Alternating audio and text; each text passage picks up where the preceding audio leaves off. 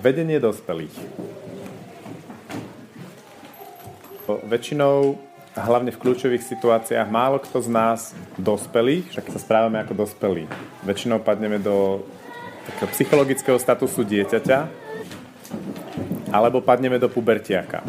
Dieťa to je niekto, kto potrebuje autoritu, autorita niečo povie a on to urobí a cíti sa v tom dobre. Pubertiak to je niekto, kto potrebuje autoritu, autorita niečo povie, pubertiak mu nafakuje a cíti sa v tom dobre. A, a to sa nám deje. To môžeme vysledovať vo svojich takých uh, nastaveniach, keď niekto na nás tlačí alebo sme v konflikte, že kde často padáme. Že buď to sa podriadím veľmi automaticky a nezmyselne, alebo oponujem veľmi automaticky a nezmyselne. A potom sa nám môže stať, že v niektorých situáciách, ako ich e, v živote neustále prechádzame, ono je to tak nastavené, že väčšinou prechádzame veľmi podobnými situáciami dovtedy, kým tie situácie už sme sa nich nenaučili zvládať a potom prídu iné situácie. Čiže potom sa môže raz stať v tých situáciách, kde sa stáva, tak stereotypne správam, treba ako dieťa, potom ako pubertiak a potom už som v tom zrazu slobodný a slobodný, to znamená niekedy sa podriadím, niekedy zatlačím, ale keď sa nad tým spätne zamyslím, tak to sedí. Hej? V niektorých situáciách konfliktných naozaj ide o to ustúpiť a v niektorých naopak presadiť si tú svoju vôľu. Ale už to nie je taký ten automat.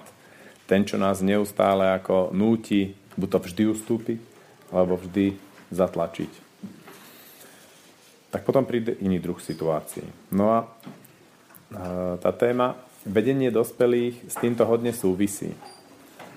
Keď mám také nutkanie, ktoré väčšinou súvisí s hnevom, že niečo by sa malo zmeniť. Niekto by mal niečo urobiť. Tak to väčšinou hovorí, že ja som dostal silu a myšlienku na to, aby som niečo urobil a zmenil. A často to súvisí s tým, že mám nejakých ľudí viesť. Zobrať nejakú skupinu ľudí a niečo s nimi urobiť tak, ako ja chcem. Napríklad e, v skupine kolegov máme nejaký neotvorený konflikt, niečo tam vysí a mňa to hnevá evidentne zo všetkých najviac. Oni všetci na to kašľú. A niekedy máme takú potrebu tých ostatných do toho natlačiť, skús urobiť toto, alebo skús hento. Ale ten hnev, ktorý cítim, evidentne hovorí, že to mám urobiť ja. Tak vtedy môžem tú skupinu zobrať a viesť ju chvíľu. To je ten impuls. Preto hovorím, že to súvisí s hnevom, lebo hnev je taká špecifická emócia. Začal čo smutok a aj strach majú tendenciu skôr nás tak paralizovať a zvnútorňovať, tak hnev nám naopak dáva veľkú silu. Proste ako náhle sa hnevám, tak som fyzicky úplne adrenalín, červený v tvári, zaťaté peste, najradšej niekomu dať, po dnešnom ráne už možno to aj bude. Hej? A to je, že ja mám niečo vykonať keďže je to s inými ľuďmi, tak ja mám ostatných ľudí niekam viesť. Len asi vieme už zo skúsenosti, že nahnevaní lídry e, vedia byť veľmi charizmatickí, ale sa ich ľudia boja. Hitler, trebárs, keď ste videli nejaké videá z jeho prejavov, to bolo fascinujúce. To bol najlepší rečník minulého storočia. A hodne ako žil z tejto emócie. No, trošku je problém, má to svoje tienisté stránky, hej? Čiže keď e, je tá situácia, že cítim, že by som mal niekoho viesť, tak potom potrebujem zistiť, koho vlastne vediem. Či vediem deti, či vediem dos- e, pubertiakov a či vediem dospelých. Keď je tá situácia, že sa hnevám a mám niekoho viesť, alebo to vyplýva z mojej pracovnej náplne, že mám niekoho viesť, tak vtedy potrebujem zistiť, koho vlastne vediem. Či vediem deti, či vediem pubertiakov, alebo vediem ľudí, ktorí už si prešli týmito obdobiami v tej situácii, v ktorej sme a už sú dospelí. Ale to sa každú chvíľu mení. V každej situácii sa to mení. V niektorej situácii sú deti úplne dospelí, psychologicky deti, my dospelí, hej? A v niektorej situácii tí, čo bežne bývajú ako pubertiaci, zrazu sa javia úplne ako deti. A v niektorej situácii človek, ktorý je ináč veľmi ako svoj a dospelý, potrebuje úplne, že jak dieťa, za ručičku. Nedá sa to brať tak nejak paušálne, že ty si zrelá žena, teba môžem viesť ako dospelého. V každej situácii ináč. A keď sa naučím vnímať ten psychologický status tých ľudí, ktorých vediem, tak potom viem k ním tak aj pristupovať. Dospelí, respektíve celkovo vedenie ako také funguje tak, že líder si nikdy nevyberá tých ľudí, ktorých vedie. Dokonca ešte aj deti, hej, taký všeobecne rozšírený názor, že deti si vyberajú svojich rodičov. Ešte tam hore. Sa pozrú dole a vidia, aha, ožran, tam potrebujem ísť. Dieťa, normálne, že nejaké dieťa si vyberie, že potrebuje ožrana otca, ktorý ho bude byť a týrať, robiť mu zlé. Proste to dieťa si to vyberie. Tým pádom tie deti si vyberú nás, takí, akí sme a teraz to nám trošku pomáha, keď máme e, tie svoje deti a nerobíme to úplne dobre a cítime, že to nejde dobre, tak toto, tento spôsob uvažovania nám pomáha prechádzať cez tie ťažkosti, že nie som teraz úplne dobrý rodič, lebo to dieťa si ma vybralo takého, aký som. Aj s tými zlými situáciami. No a presne takto fungujú dospelí ľudia na li- prirodzených lídrov. Musia si tí ľudia, ktorí sú vedení, toho lídra vybrať. Potrebujú mu dať mandát, že ty ma môžeš viesť a to sa nedeje automaticky. Hej? Len tým, že ja sa zamestnám nejakej v práci, tak ja nedám mandát nejakému šéfovi, aby ma viedol. Mm, často je to taká pozorohodná situácia, že je tam nejaký formálny šéf, nejaký manažér alebo nejaký riaditeľ, ale pritom je úplne nepodstatný, že keď sa pozriete na to, ako fungujú v tej firme alebo v tom tý, pracovnom týme, tak je tam niekto iný, kto je mienkotvorný a dokonca riadi ešte aj toho lídra vie pomerne často u nás diať. Jednoducho preto, že my sme hodne stvrdnutí v tých štruktúrach, ako to máme firemná kultúra, alebo my v škole školská kultúra a podobne. No a keď je líder múdry, tak si to všimne a ťaží z toho.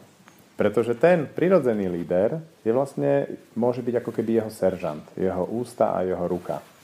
Jednoducho tak, že sa s ním rozpráva o veciach, konzultuje s ním veci a funguje to potom tak hodne v harmónii. Keď je líder e, psychologický pubertiak, tak práve naopak zostreluje týchto prirodzených vodcov v týme a na sval ich vyhadzuje z firmy a potom sa tam tvoria ďalší. Je to nekonečný proces, lebo ako náhle zabijete jedného vodcu, tak prirodzene sa v tej skupine nájde iný. A iný, a iný, a iný a je to nekonečný proces takej fluktuácie v tom týme. Čiže je dobré, pokiaľ vidíte, že E, ten manažer alebo ten riaditeľ tej firmy alebo toho týmu, kde chcete ísť, je psychologický pubertiak, vedieť, že budú ťažkosti. Že to nebude stabilné. Keď je to dieťa, psychologické dieťa, tak je to super. Až do chvíle, kým sa nestane pubertiakom, čo je tá ďalšia vývojová fáza, lebo dieťa je stabilné. Dieťa potrebuje istotu a bezpečie, tým pádom, aj keby ten reálny vodca to v tom týme bol, Eh, napríklad hajzel, že by ho okrádal a podobne, tak dieťa zaslepený, nevidí, nepočuje, proste je mu dobré, lebo tento to vedie, on sa tak tvári, že to vedie, má plát, hej, všetko to funguje ako má. Takže teraz by som rád podčiarkol asi dvakrát to, že tí, ktorí sú vedení, si vyberajú svojho lídra. Ako náhle je to naopak, napríklad, že môže mať nejaký pracovný konkurs do práce a tí ľudia si vyberú toho človeka z piatich ďalších, tak v tej chvíli je istota, že v nejakom dohľadnom čase začne, začnú byť konflikty. Tie konflikty sú najprv vnútorné v tom človeku, lebo on má tam nejakého lídra, ktorého musí počúvať, ale on si ho nevybral. Ani ho nevedie nejak múdro, v podstate je to hlupák, nerozumie tej svojej robote, ja tej robote rozumiem viac. Hej? To je taký začiatok vnútorného konfliktu, ktorý potom prerastie aj reálne v konflikt. A potom bude musieť z tej práce pravdepodobne odísť. Ako si vlastne my ľudia vyberáme prirodzených vodcov, to je veľmi zaujímavá vec. Vyberáme si ich takých, ktorí svojim životným poslaním nám sedia a my máme chuť pomáhať im naplňať ich životné poslanie. Každý muž na tejto planete e, si nesie sebou určité životné poslanie, na ktorom pracuje v tomto období. To nie je na celý život, ono sa to volá životné poslanie, ale nie je to ako životné poistenie. Je to také, že to skôr je to postavené tak, že keď človek žije svojim životným poslaním, tak je v ňom život. Je živý, je výkonný, je plný energie, má iskru v očiach. Proste je to človek, ktorého keď stretnete, tak hneď viete, že tento človek žije. A keď je niekto blízko svojho životného poslania, tak ostatné, je pre ostatných veľmi ako magnet. Ženy na ňo letia, deti sa na ňo takto pozerajú, keď ho vidia. Ostatní muži v ňom cítia silu, rešpekt. Trošku mu závidíme občas. A ide o to, že v priebehu života sa tieto poslania menia. Že čo vlastne mám robiť?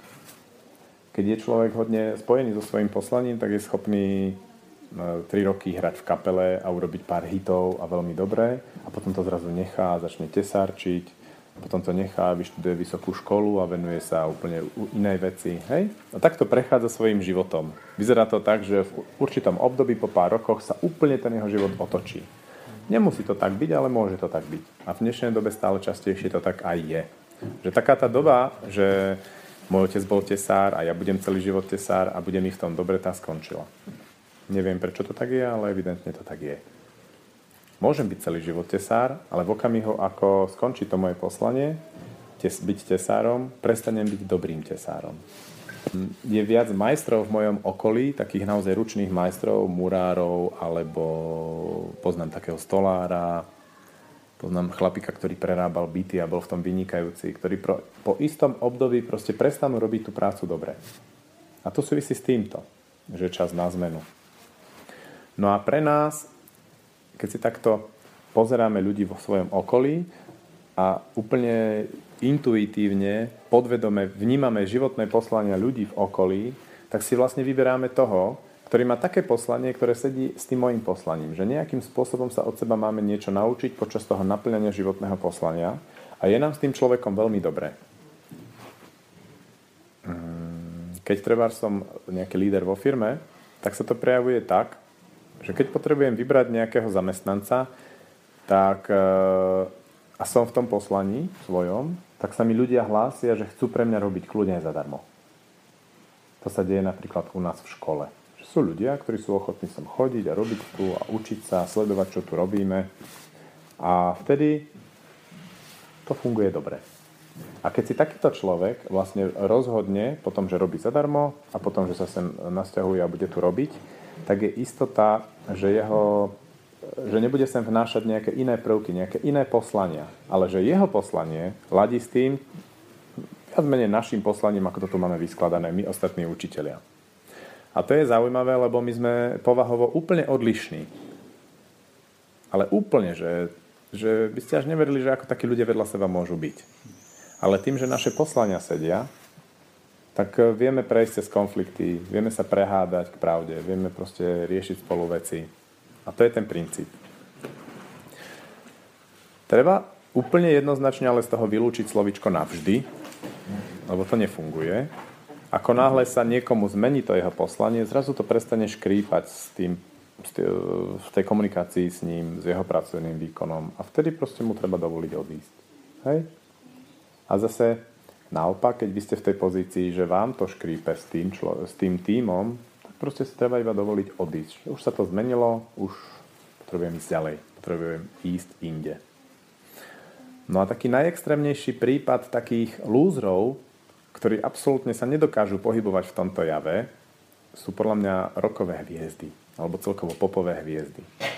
Oni majú také svoje životné obdobie, kedy zložia pár hitov a potom do konca života lebo majú vysoko nastavený životný štandard, hypotéky a tak ďalej. Nie sú schopní robiť nič iné, iba tie isté hity omielať desiatky rokov na koncertoch. Hej, najprv hrajú pre mladých, potom pre stredný vek, potom pre dôchodcov, pre tých istých stále. Hej.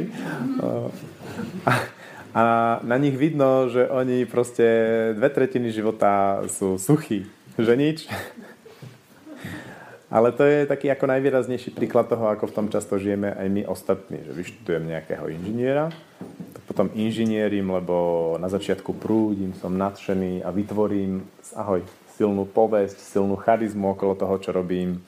Vybudujem, vymyslím niečo naozaj zmysluplné, ale po pár, dajme tomu, že po desiatich rokoch už to prestáva byť zaujímavé a úplne výrazne to vidno tiež na vysokoškolských profesoroch, že aké zverstvá musia páchať, ako veľmi musia nutiť tých študentov do nezmyselných vecí, aby mohli ostať v tom, čo pred 30 rokmi vytvorili.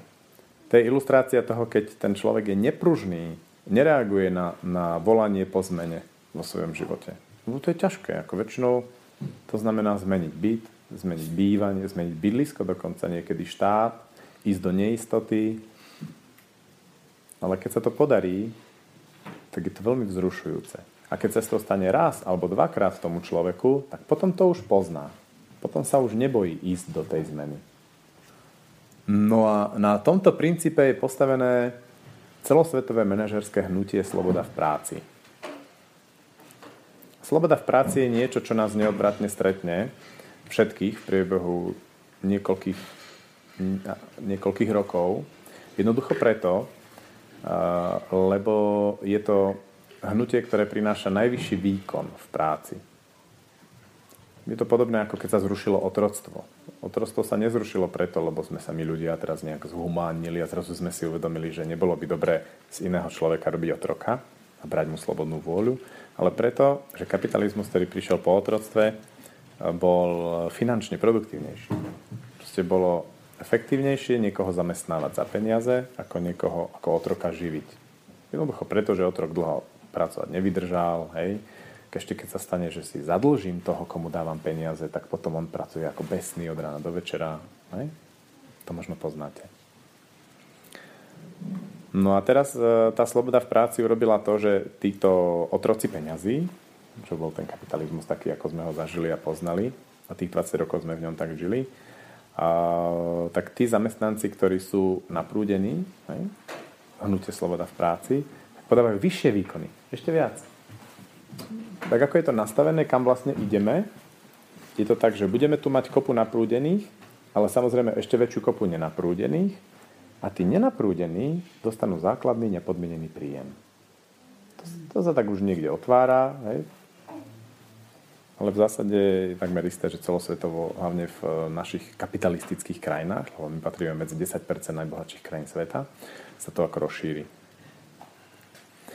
Takže je tam predpoklad, sa to rozšíri? Úplne až nevyhnutnosť by som povedal. Pretože to bude naozaj o tom, že tých pár e, desiatok naprúdených zamestnancov, alebo pár desiatok, dajme tomu, že 20% naprúdených zamestnancov bude živiť tých ostatných, ktorí budú vlastne mať štatus takých ako nezamestnaných a starať sa o to nejak ako systémovo stále menej má zmysel. Aj ten zložitý systém sociálnych dávok, podpor a všetkého možného, to ako na čo? Práve v tých bohatých krajinách to je jasne vidno. Zostanú tam tí nižší. Myslíš, čo tými nižší? ľudia. Hej, lebo to vytvára totiž to takú možnosť, aby tí, tí nenaprúdení, keď sa dostanú k svojmu poslaniu, k svojmu zmyslu života, zrazu začnú podávať, ako zrazu začnú žiť tú vec, začnú žiť, začnú robiť niečo zmysluplné. A často zadarmo. Lebo majú základný nepodmienený príjem, základné potreby sú uspokojené, nemusia chodiť eh, vykladať tovar v Tesku. Tým pádom môžu počkať v takom vyhnívacom čase svojho života na niečo, čo má zmysel. Čo je taká predstava, ktorá uh, funguje vtedy, uh, keď sa nestane tým dlhodobo nezamestnaným alebo čakajúcim, že padnú nejakej virtuálnej alebo reálnej, treba z alkoholovej závislosti. Hej?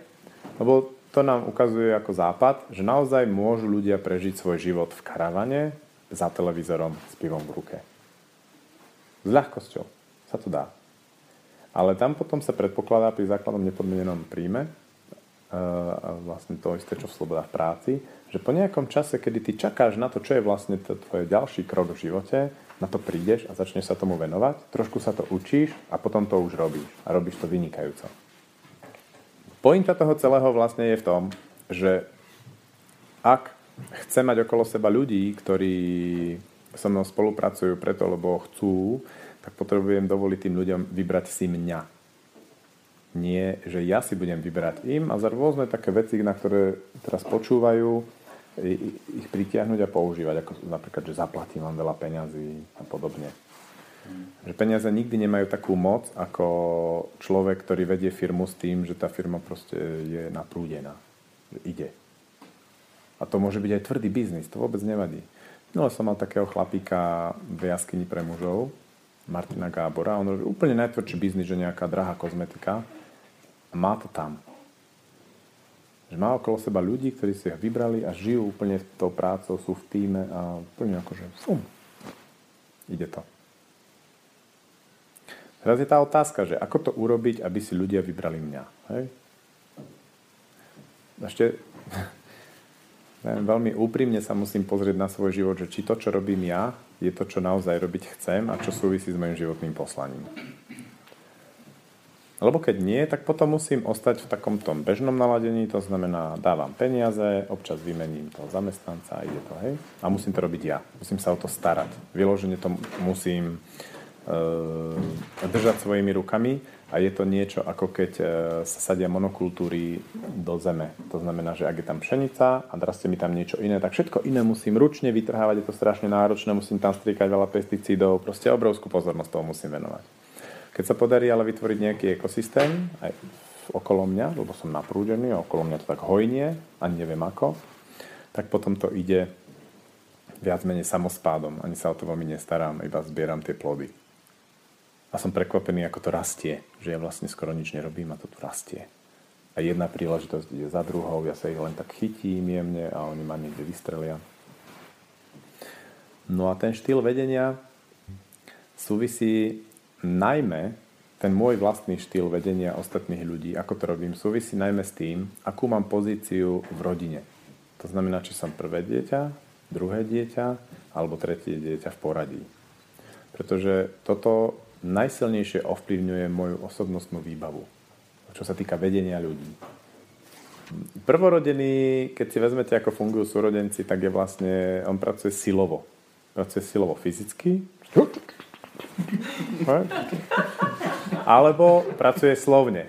Proste, že vie slovami taký trošku uhúčaný, my sme mali takého jedného výrazného prvorodeného politika s tým lídrom prvorodeného tuto v Bystrici, ktorý bol schopný normálne na schôdzi poslancov celú prehúčať. To bolo veľmi zaujímavé. A potom chvíľu riadil odbor školstva, preto vlastne som v takej výživej pamäti. Ale keď nedokáže vypnúť, tak on potom ako zomrel na infarkt, pomerne mladý. Pôjde s tou silou stále, hej, ako párna lokomotíva pretláča, robí, rieši. No a Druhorodení robia vlastne, čo robia? Druhorodení provokujú prvorodených, respektíve majú taký výrazný sociálny, sociálnu zručnosť, že oni vedia motív. Oni si pozrú na človeka, vedia si ho prečítať a potom na základe toho tak jemne s ním pracovať a manipulovať a nasmerovať ho kam chcú a tak. Hej? Čiže prvorodení idú tak priamočiaro a druhorodení, oni to tak celé tak pozapájajú, porozprávajú sa s jedným, s druhým, tretím a veci idú tam, kde oni chcú. A nemôžeme veľmi chcieť po druhorodinom, aby mal ten priamy štýl toho líderstva. Hej? Oni aj tí druhorodení často končia ako takí pomocníci nejakých tých veľkých, e, ešte nad nimi niekoho, ale pritom ako to riadia. Aj toho riadia. Hej, hej deňový. A tam sa cítia aj dobre. Ako oni, keď na nich zasvietite riadne reflektorom, tak zblednú. To prvorodiny, tí sú nejak málo svetla je to.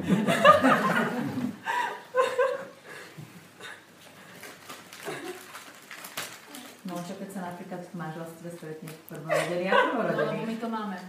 Manželstvo je dobré, lebo v manželstve ide o striedanie tých rolí. Kto vedie, kto sa nechá viesť. Čo sme cvičili ráno vlastne celkom výrazne. Problém je v práci. No? Môže prevziať druhorodený Uh, väčšinou, keď nie je tolerovaný ako dieťa, nie je tolerovaný ten jeho fyzický štýl vedenia, tak vtedy skúša nejak napodobňovať to, čo vlastne tomu mladšiemu, úspešnejšiemu funguje. Ale nie je mu to úplne vlastné, nie, necíti sa v tom až tak dobre.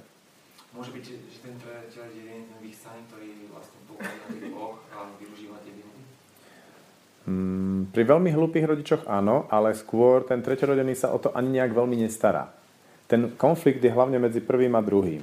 A ten tretí, ten vždy zlízne smotanú, lebo je milý, je chutný, pri ňom všetko funguje, rodičia k nemu zhliadajú a tí starší sú na neho nasratí, tak ho potom potrebujú trošku komu dať. A on sa o to ale aj tak nestará. Proste dostane, no, dostal som, no. On, on naozaj, on pôsobí tak ako tak trošku tak indiferentne, taká popoluška, alebo ten hlúpy áno, hej? Alebo v tých príbehoch je celkom výrazne ten archetyp toho treťorodeného taký podchytený v rozprávkach. Popolvár. no. A v rozprávkach sa kráľom stáva ten treťorodený, čo je veľmi nešťastné. Ako necelkom jasne rozumiem, prečo v tých archetypálnych rozprávkach sa toto hovorí, pretože ako jednoznačne prvorodený má viesť a tých ďalších dvoch má mať ako pomocníkov.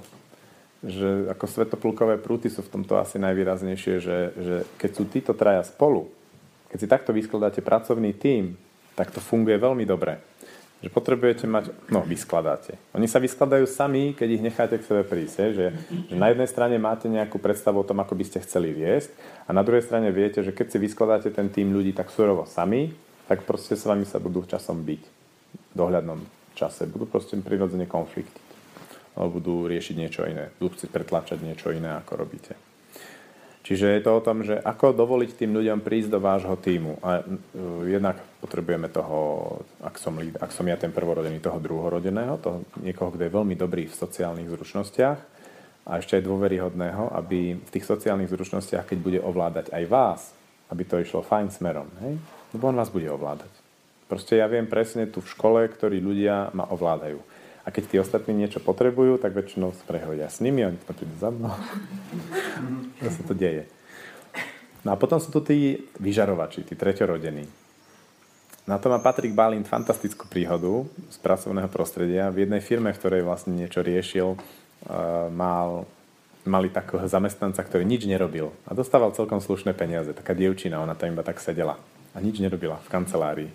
A sa pýtal toho šéfa a ten šéf povedal, že robil konkurs raz a prišla aj ona na ten konkurs, aj ju zobral, aj teda ten pracovný výkon, nič moc. Ale tie dva mesiace, čo bola v tej firme, tak firma vyletela raketovo. Úplne, že neuveriteľný obrád, zákazníci, všetko sa darilo. A že on si to všimol. A v okamihu, ako ju vyhodil, tak tri týždne tá firma neurobila nič. Proste klienti odskočili, biznis pokazil, všetko. Išlo to úplne dole. A on bol vnímavý, ten líder si to všimol, tak prišiel za toho ženskou a povedali, že nebudeš nič robiť, ale budeš tu sedieť v kancelárii. A ona teda, že dobre, tak prišla a išlo to. Naozaj proste sa im to darilo. Problém bol v lete, lebo ona potrebovala v, na júl a august odísť niekde do Peru za nejakými šamanmi alebo indiánmi, niečo také. A keď vlastne ona tak povedala, tak dobre, tak v lete choď. No a prvé leto, ako skúšal no, pracovať normálne, firma ide ďalej, ale zistili, že v lete nič neurobili. Všetko stálo, nič sa nedarilo, na čo siahli, tak sa rozhodli teda ďalší rok to už tak neurobiť a už e, vlastne pravidelne zatvárajú tú firmu na leto. Na dva mesiace proste firma nejde, lebo tam, lebo tam nie je ona, hej, tá mentorka, ktorá to vyžaruje. A podobný prípad je s menštruačným cyklom ženy a žien v práci. Ženy sa zladia svojim menštruačným cyklom a je tam taká fáza, v ktorej e, prvé dva týždne pred ovuláciou sú úplne rakety. Hej? A firma letí a muži len pozerajú, že čo všetko tie ženy zvládli. A potom e, pred menštruáciou a začiatok menštruácie vlastne sa skoro nič ako veľmi nedá urobiť. To ja viem, že keď máme poradu takto okolo, okolo novu, keď nov, tak viem, že veľa neurobíme. A potom sa teším o dva týždne, mám taký tučný zoznam toho, čo všetko chcem vyriešiť a ženy prídu ešte s tučnejším zoznamom a to vyletí. No a tam je to, že ženy trošku e, v tom cykle idú tou energiou najprv prvorodených, potom okolo ovulácie sú tie sociálne zručnosti a tak celkom ako vzťahy a ide to. A potom idú do toho treťorodeného, to je ten mentor, ktorý to tak prežiari, ale potom to stiahne a potom je ticho, potom je zima. A potom je zase jar, leto, jesen, zima, každý mesiac, šup. No a keď si toto ako líder zrátam, tak vlastne viem, kedy zaradiť ťažké témy napríklad na poradu, kedy vôbec organizovať porady a kedy len také párty. Sú také firmy, ktoré dokázali urobiť, že e, keď ženy majú to obdobie, tak normálne, že zavrú, že robia len nejaké ako také mudržbárske veci, jemné a potom vedia, že sa im to oplatí, lebo čím viac ženy rešpektujú svoj cyklus, tým výraznejšie sa dostávajú potom do výkonov. Čím viac môžu vypnúť, tak tým viac potom tie dva týždne, tri, poletí. A na svojich partnerkách alebo ženách si to môžete všimnúť, že niekoľko dní do mesiaca tá žena chce vymalovať celý byt, vymeniť strechu, vymeniť sa všetok nábytok v byte, presťahovať sa, zmeniť prácu, hej, že strašne veľa. A len teraz pozeráte, že, že čo? Že, áno, to je taká racionálna úvaha, ale ako tá energia tej rakety ako je, a teraz ja, vždy, vždy ma tak pochytí najprv, že to mám všetko urobiť, ako že to mám ja urobiť? Alebo čo? Že jasne, urob to, toto, a toto, takto, hento, toto, toto, a musím vydržať, dva dní musím vydržať. A o dva dní už sa to tak znormalizuje. Že už je tam to nadšenie a to naladenie, ale nie je také ako hej, ten odpal. No a potom je to zase naopak, že chcem niečo urobiť a tá žena nie a nedá sa a nie a to. Že muži sú ako celý mesiac výkonní a oni No, sú dve možnosti. Keď je, je muž v takom hodne živom partnerstve so ženou, naozaj, že vášnivý vzťah, pekná láska, proste funguje to, sex dobrý, všetko ako má byť, tak aj on sa dostane do takého cyklu Normálne, že má dní, kedy nech robí, čo robí, nič mu nejde. A potom sú dní, kedy to tak letí. A muži, ktorí nie sú v takom vzťahu, že sú v nejakom všetšom vzťahu, alebo vôbec, že nie sú vo vzťahu, tak tí sú na takej konštante, ktorá je niekde na, na polovici tých žien pred ovuláciou.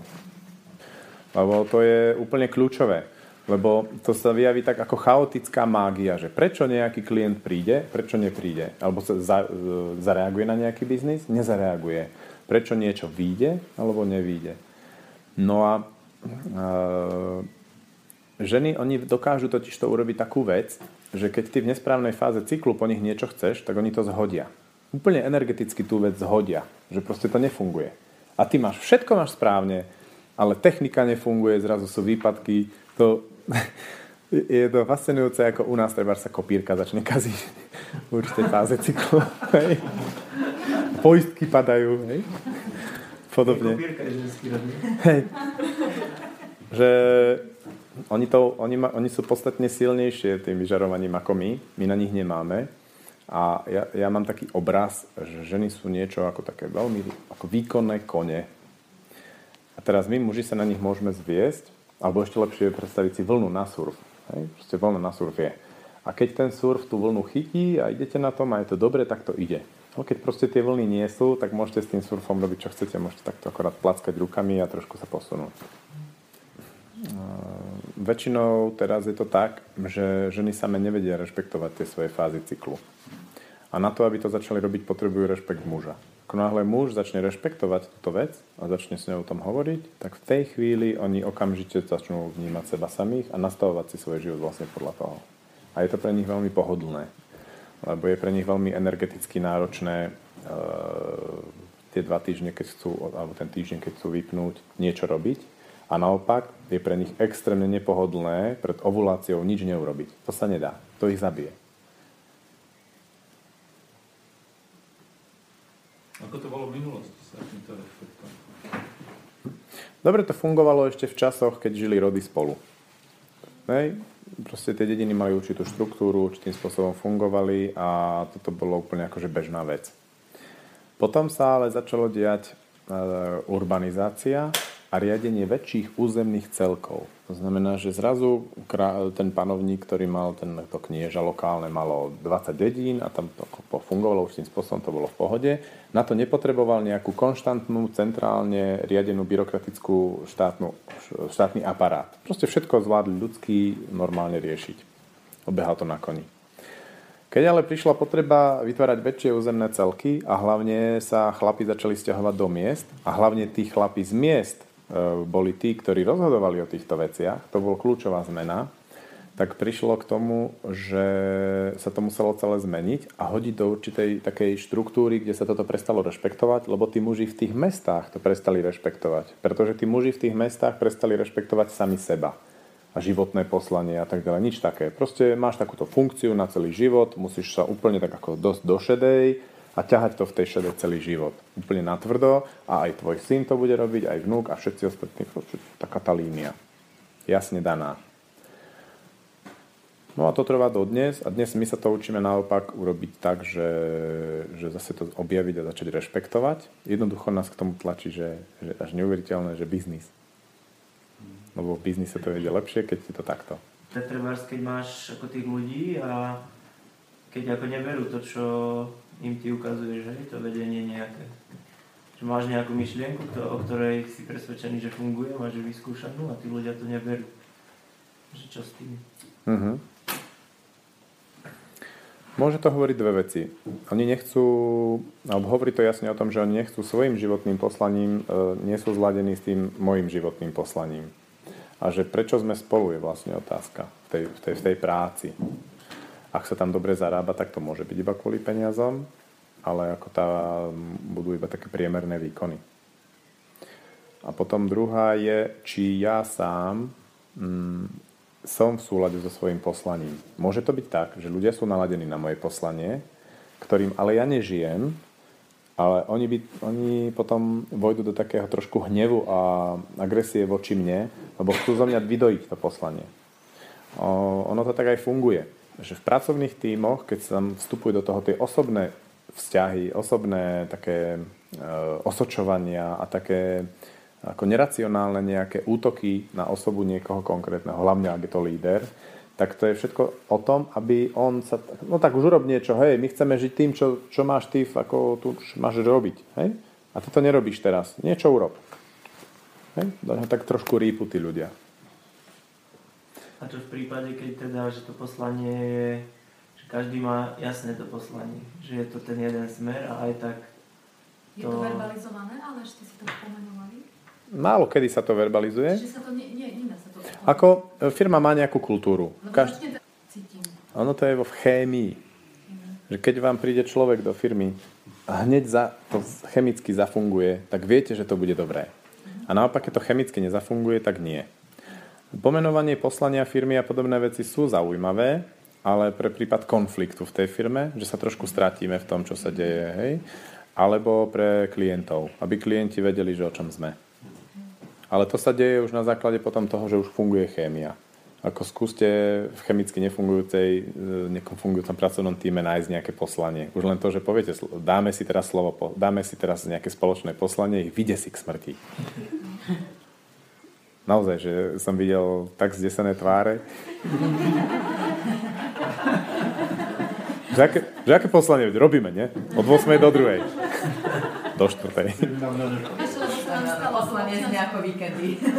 Že sme si mali zadefinovať svoju víziu a my sme sa rozlišili po 10 rokoch. To bolo veľmi dobré. Nič lepšie sa vám nemohlo stať. Lebo sú takí ako spolupracovníci a v školstve je toho strašne veľa ktorí sú spolu roky, desiatky rokov a v podstate nič, že veľmi nuda. Všetci klienti a deti, teda rodičia to vidia. No jasné, my sme napríklad museli zmeniť názov školy, lebo sme evidentne išli niekde inde ako predtým.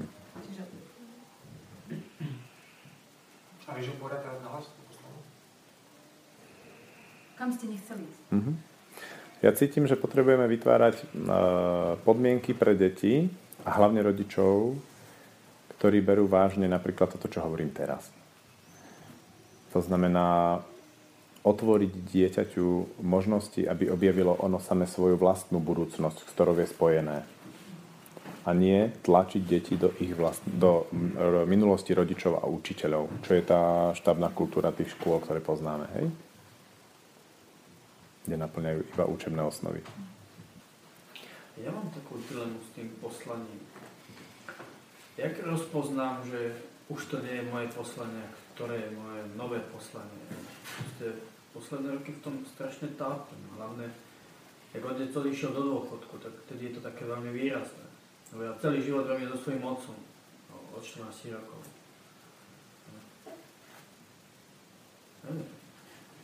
Jednoducho tak, že ťa to nebaví.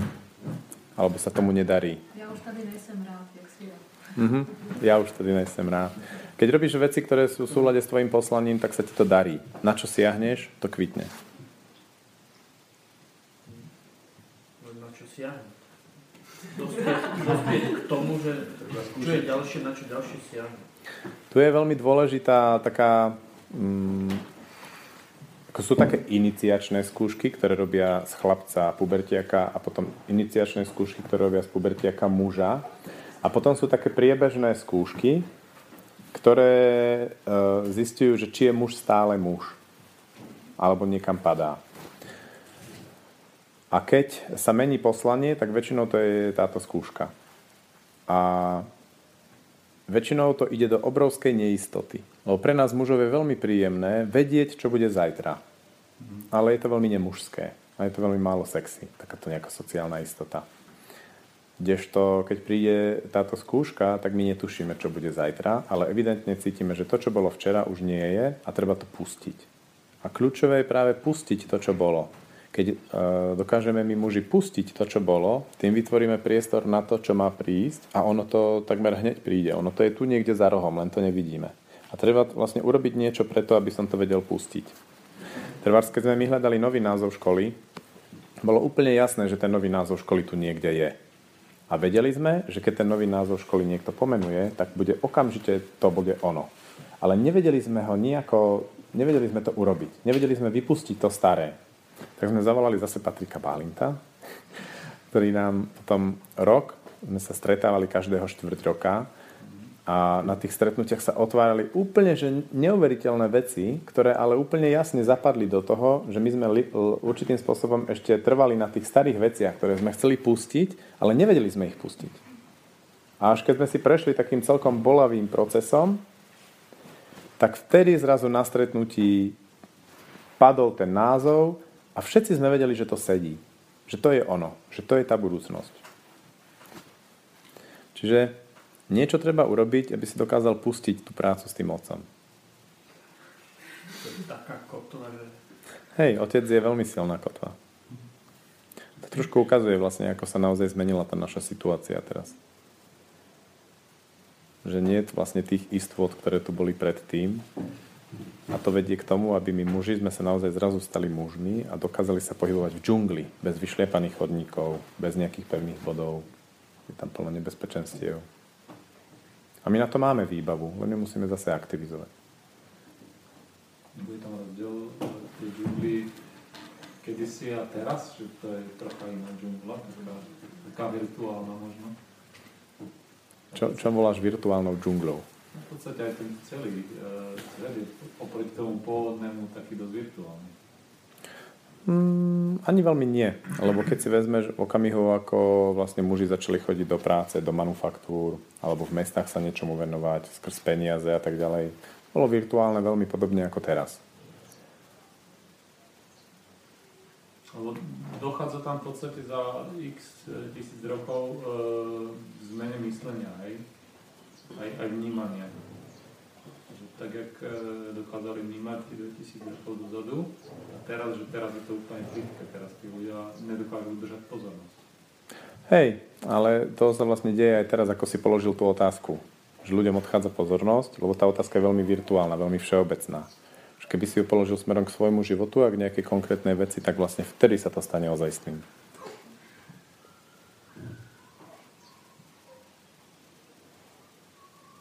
Ako to súvisí s tvojim životom? No, vidím to okolo seba, no, jednoducho. Tá pozornosť je rozbijaná jednoducho na, na... Hej, ale my niekedy muži, e, keď sa nám nechce vojsť do džungle, tak začneme sa tak, tak virtuálne hrať s problémami, reálnymi problémami. Začneme, alebo iná, ináč to pomenujem, uh, že sme schopní riešiť to, že prečo vznikla vojna v Peru, ale nejak nám uniká, e, nejak sa nám nechce pustiť do toho, že ako by som zlepšil vzťah s mojou ženou. Hej? Keď to niekde ide do šedej. Je na to taký dobrý vtip, alebo vtip, to je reálna situácia, ktorá sa stala, že je párty a sú tam teraz páry a jeden ten muž s tými ostatnými mužmi riešia futbal a politiku a všetko ostatné, ako treba, aj muži všetko preberajú a po niekoľkých hodinách tam príde e, žena a povie, už si im hovoril, že, sme, že čakáme dieťa?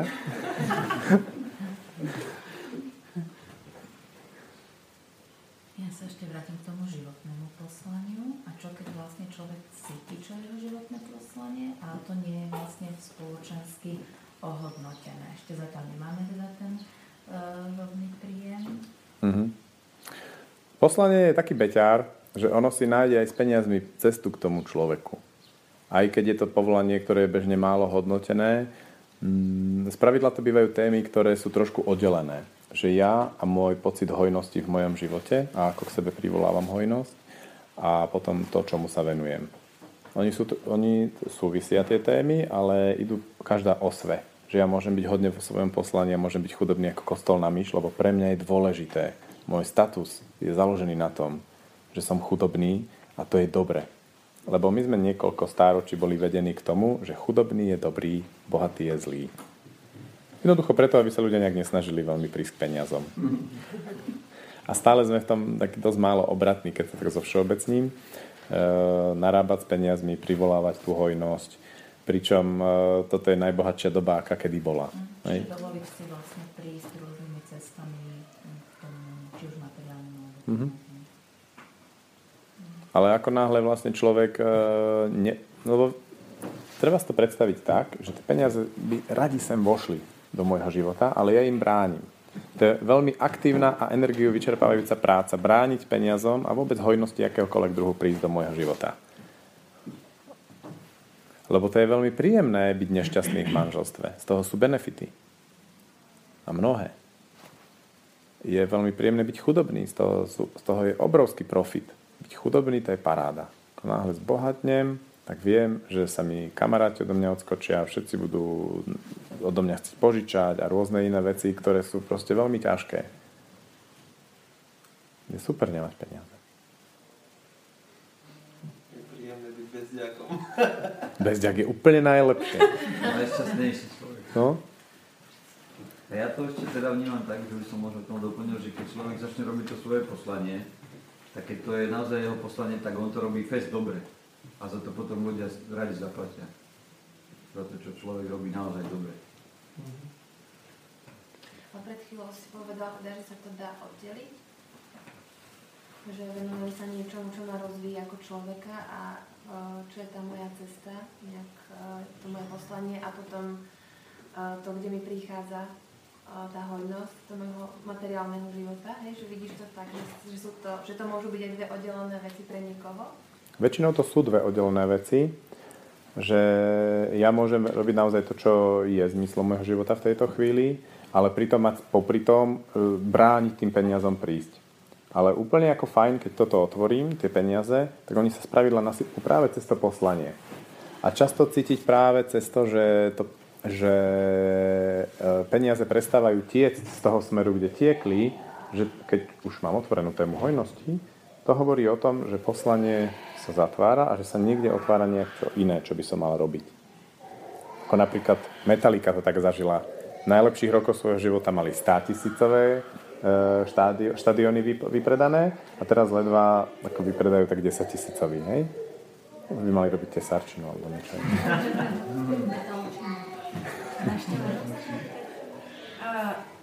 Ja mám niekedy taký pocit, že je ťažko rozlišiť tú hranicu, že či už je čas odísť, alebo to je len, e, vlastne len taká normálne, že prekážka, že život nejde len tak ľahko a niečo príde. A mne sa stáva, že ja to považujem za ľahkú prekážku, ktorá sa nakoniec tak ako vyvrbí a tak sa nafúkne, že potom, že aj keď chcem odísť, tak ma tá prekážka ako tak doháňa, že poď sem, poď sem, ešte toto nemáme vyriešené. A to nejako, tak neviem si s tým rady. Mm-hmm. No je to trošku ako so vzťahmi že keď máte kamarátov, tak kamaráti vedia o vašom vzťahu s manželom prvé aj posledné. Aj to napríklad, že muž už dávno zahyba s inou a e, my si ešte často myslíme, že ešte stále chce byť s nami, hej? Takže moja ako také odporúčanie je porozprávať sa o tomto, o tomto s kamarátmi, lebo kamaráti, keď sa na nás pozrú a poznajú nás, tak okamžite vedia, že ako to je. Keď dobre sformulujem otázku. Mám robiť toto, čo teraz robím? Čo si o tom myslíš? Ty ma poznáš. On sa pozrie na teba a s ľahkosťou povie vetu, ktorá pre teba môže byť veľmi ťažká. To no, s. Stačí to položiť úplne ako jednoduchú otázku. A potom s tou odpovedou, čo dostanem, môcť pracovať, sledovať to. Ako málo kedy sa kamaráti milia. Na to ich máme. Ja sa chcem ešte spýtať späť tomu líderstvu, že vlastne kde je ako tá hranica, kedy, ako to ja rozpoznám, keď uh, som ja ako líder, že či tých ľudí už tlačím do niečoho na silu, alebo je to stále ešte teda nejaký ten proces, ktorý akože nás môže ďalej posunúť. Ako to, ako to rozoznať? Že, kde už akože to stopnúť, hej, že dobre, teraz už dosť, už netlačím, alebo teda neriešim, aby som niekoho na silu netlačil, alebo rozumieš? Hej. No. Poslanie je oveľa silnejšie ako to, či spolupracovníci majú so mnou zostať. A ak ja skrz poslanie cítim, že musím urobiť nejakú vec, výraznú zmenu, ktorá sa mnohým nebude páčiť a tak ďalej, a urobím ju, tak sa môže stať, že oni budú nespokojní, nejakí odídu, ale prídu iní a tá vec v konečnom dôsledku bude fungovať dobre. To ako samozrejme neviem nejak priebežne e, rozlíšiť, odhadnúť. Ale čo je dôležité je, že keď e, moje vnútro mi to hovorí, že proste ak zostanem v tejto situácii a predstavím si, to je taká dobrá pomôcka, predstav si, že tak ako je to teraz, to bude o 5 rokov. A ide ťa šlahnúť. Proste pri tej predstave, napríklad vo vzťahu nefunkčnom alebo v práci, ktorá je taká šedá, zostať ešte 5 rokov, to je úplne, že mŕtvica. To hneď cítite, že vám tuto buší srdce a že od, hej, nízky tlak a radšej odpadnúť a spať. Hej. A keď je to táto situácia, tak viete, že musíte niečo zmeniť a či sa im to bude páčiť alebo nie.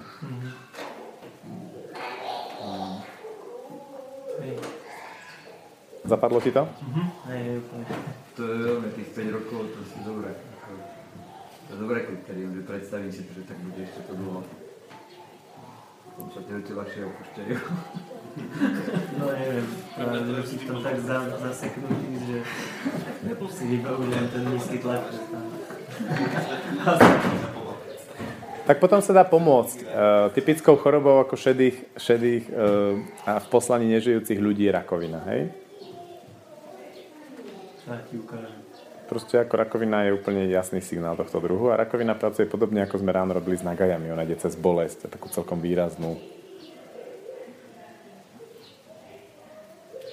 Ti iba chcem poďakovať, že mi prišlo teraz také napojenie sa na detstva, na taký pocit, cez to, čo si rozprával, že ako som cítila tú svoju silu prvorodenej sestry, keď sme boli iba my dve spolu. A vedela som, že ona to vníma, že ma berie ako lídra a že úplne, že sa na mňa na slnko. A ako náhle sme boli rodičmi, ktorí ma potláčali a tak som, už tam bola tá slabšia ako ona a pred nimi bola ona ten líder a ja som bola tá slabšia. Ako náhle sme boli s nimi, sme vošli do obývačky, ja už som bola hneď tá slabšia, hrala som tú rolu tej slabšej, hej. A teraz som si na to spomenula, na ten pocit, že som to dokázala ako dieťa rozlišovať, že som v tom fungovala vlastne, že som preskakovala proste z role do role. A že vlastne naozaj, keď sme boli my dve, tak to bolo také čisté, tak presne ako to je. Ako sme to do, od prirodzenia dostali, hej, že a potom ako človeku sa tie role ako opakujú a zase keď príde nejaká tá mama v dospelosti, tak zase skočím do toho slabého a keď sú tam tí ľudia podporujúci, tak som v tom prírodzenom. By som odhadol, že teraz je asi čas už ostať v tej dominancii a pobiť sa s tými ľuďmi. Pobiť sa s tou mamou. Mama, ty tomu prd rozumieš, ale že hovoríš, že to je takto. Tak. Nemyslím fyzickou mamou, ale s každým, kto ti ju reprezentuje. Musím sa postaviť tomu. Že ako si povedal, že to dieťa, ktoré plače, že teraz len chce, aby mu dal pokoj, pokoj ten otec, hej, že sa s tým vysporiada presne, že to dieťa vie presne, že o čo ide, že čo si rieši. To je dobré ako vedieť, že to dieťa neplakalo, hej? To bol taký zúrivý boj. Že ako keby, že nechajte to na nás, hej, že my súrodenci v tom máme akože väčšie jasno, keď sú tí rodičia ako trošku Mhm. prihlúbli, hej, tak my v tom máme väčšie jasno a chceli by sme v tomto takto zostať celý život, ako to je.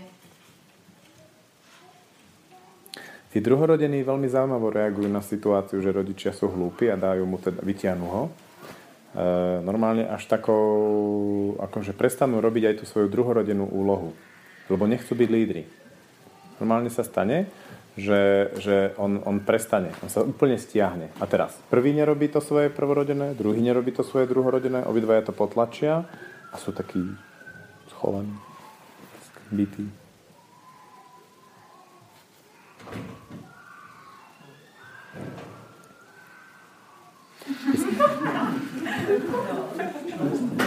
A je to tak, lebo teraz ako si ty sa škalovala, tak mne zase tak, taký obraz z detstva, že koľkokrát, keď naši nám do toho keď celý, tak proste obidvaja, nestarajte sa do toho, že úplne to prišlo, že vy sa do toho nestarajte, Mhm. dajte nám s tým pokoj, že to je na nás, že to fakt boli také tie situácie často. A ešte dobre, že potom, keď rodič príde a zaklincuje to, hej, spravíme tam situáciu v záhrade a moja sestra jasne viedla mňa, lebo sme ťahali obrovskú plachtu s listím a ja som bola tá vedená, že tak hovor mi, čo mám robiť, hej, lebo sa otec na nás pozera a otec, a nemalo by to byť ako naopak,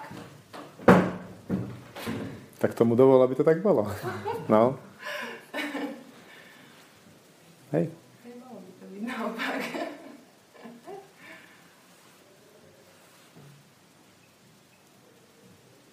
Bola tá otázka, ako dovoliť tým ľuďom, ktorí ku mne prídu, eh, aby, aby vlastne prišli. To má veľa čo robiť s rodičmi. Pretože keď mám pocit, že mi nechodia ľudia, ktorí by so mnou ladili v práci alebo kľudne aj v osobnom živote, tak e, väčšinou tomu bránim podobne, ako bránim príchodu e, ďalších súrodencov. A to sa dá. Deti vedia tak ovládnuť rodičov, že zabránia im, to, aby sa pokračovali rozmnožovaní napríklad. A podobne je to vlastne s tými ľuďmi, ktorí nechodia do môjho života, takí tí zaujímaví ľudia. Že chodia len takí divní, takí, takí uh, nemastní neslaní, hej, vo firme môžem len, urobím konkurs a príde mi 30 nemastných neslaných ľudí, z ktorých si nemôžem vybrať. Tak to je také moje, taký zámer, aby ma náhodou niekto nezatienil v mojej sláve, v ktorej som, v mojej pozornosti pred rodičmi a podobne. To je veľmi silný motív. Podobne ako bránim príchodu peňazí, tak bránim príchodu zaujímavých ľudí do môjho života. A je dobré vedieť, keď niečo lídrujeme, že to je naše. Otvoriť sa zaujímavým ľuďom. A potom už budeme riešiť iné problémy. Že zrazu vo firme som najnepodstatnejší. Všetci fungujú, je im dobré a ja tam nejak nezapadám.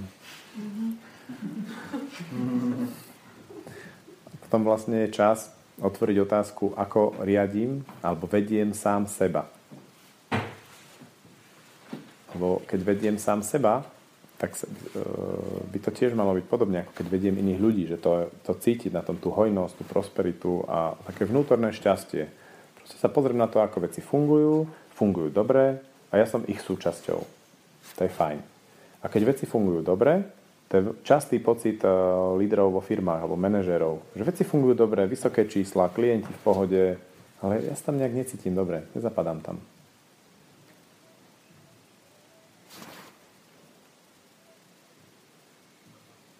Takže potrebujeme ako lídry vlastne riešiť otázku peňazí, lebo ak líder je zaťažený, tak potom aj zamestnanci sú chudobní.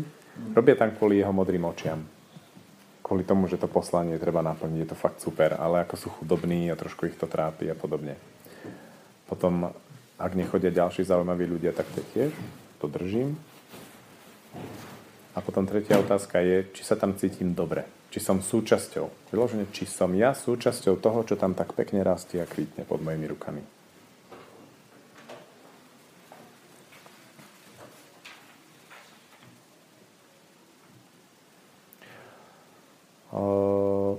Také tvrdé otázky, napríklad motivácia zamestnancov, odmiena, rozhodovanie, práca s pravidlami, riešenie problémov. Mm, a to sú také široké otázky, na ktoré zareagujem, keď sa budete pýtať, že čo vás zaujíma. Som sa pýtal, že líder vyberá ľudí. Mhm. A ja to mám tak, že každý má možnosť voliť. To znamená, že pre to nie je jednosmer- jednosmerka, ale a, aj ten kandidát na pozíciu, on si vyberá. Chcem to a chcem robiť vedľa. Ale máš otázku alebo pripomienku? No, chcem sa spýtať, že ako, ako to je, ale respektíve, mm, chcel som niečo verbálne, ale to dnes som sa asi po hodinu tak chcel sa niečo spýtať. Vieš sa napojiť na to, čo, na čo myslím? Lebo ja si myslím, že, že, uh, že to nie je proste buď jedna alebo druhá. Niekto si volí lídra versus líder si volí ľudí. Mhm. Myslím, že tá voľba je stále takto. Či? Tak je to také všeobecné. Ako v zásade vždy je to o tom, že buď to líder povie z pi- z piatich, ty to budeš, alebo niekto príde k tomu lídrovi a povie, chcem sa od teba učiť. Chcem tu v tejto firme sa naučiť niečo robiť. Kľudne zadarmo. A on povie z tých 5 jednému, že ty to budeš, a on bude, nie, ešte, a som si potom jenom rozhovore, že to, to, to, to, to je milý. To sa väčšinou nedieje. Ako bolo by to pekné. To je, to je to isté, ako povedať, že každý má možnosť voľby, je to isté, ako že každý je slobodný. Ne? To veľmi nefunguje. Nefunguje to, ale myslím, že tak by to malo byť. Jo, to ako by to malo byť. Ako pre mňa nie je zaujímavé nejak hľadať koncept, ako by to malo byť, ale skôr, že, že čo mám teraz, teraz ja urobiť v tejto chvíli s touto situáciou, ktorá tu je. S touto ženou, s týmito deťmi. A potom položiť raz za čas takú ako kontrolnú otázku. Chcem byť s touto ženou a s týmito deťmi a z tejto, v tejto práci. Áno, pokračujem. Nie. Tak potom nájsť tú silu a odvahu to zariadiť tak, aby sa to mohlo zmeniť. Skôr ma, mňa skôr zaujíma uh, ten koncept toho, že dosledný koncept tejto krajine je uh, syndrom obete. Mhm. Ja som tu? Vlastne. Áno, ale to je len taký alibizmus na to, že ten človek nemá dosť síl žiť svoj život, tak urobí to seba obeď. Taká super identita. Ja som obeď. Veľmi obľúbené. Ja sa chcem spýtať, že či vieš pomenovať, čo sa deje, keď napríklad je taká situácia, že, že niekto sa chce od teba učiť, tomu, príde, učí sa od teba zadarmo a ako všetky známky toho javí, ale ty ako líder cítiš, že nie. Čo môže takého človeka motivovať? Môže k tebe vzhliadať ako, ako k otcovi, hej, že si trošku chce dorásť pri tebe, lebo máš takú otcovskú energiu. To sa často lídrom deje. Že prídu k ním ľudia a chcú prirodzený, chcú si dohnať otcovstvo stratené, zmeškané, nedotiahnuté. A vtedy ty sa môžeš rozhodnúť.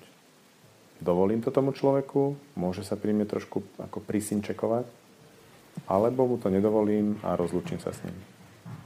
To je veľmi dôležité, lebo keď vy túto otázku si nezodpoviete, či to chcete dovoliť, tak on vás potom začne sať ako upír.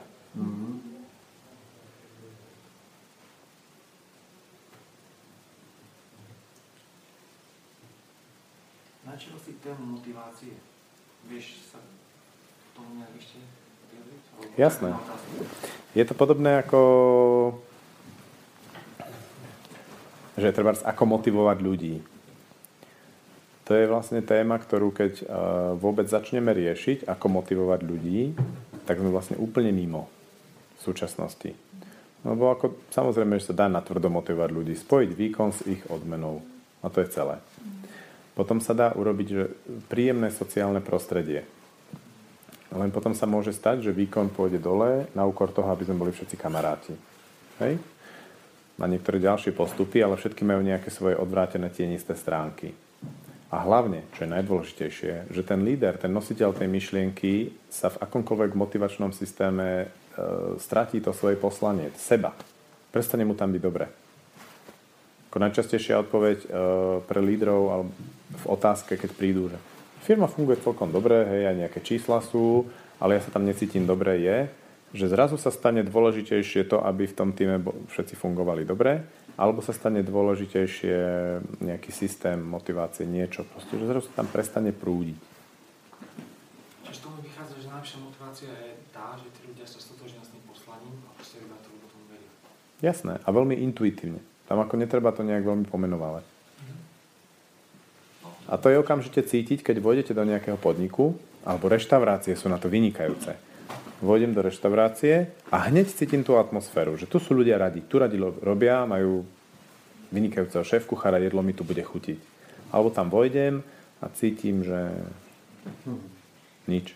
A keď to nepočúvam, tak potom nadávam, mám ťažké brucho z zlého jedla. A keď to počúvam, tak niekedy nadávam tiež, lebo neviem nájsť takú reštauráciu, kde by to bolo dobré. Pigis bol teraz dobrý, ale zmenili šéf kuchára, tak ich pozorujem. Pigis na Dolnej ulici. Mhm. A tiež hore Bystrická klubovňa je celkom fajn, ale tie Pigis sú lepšie.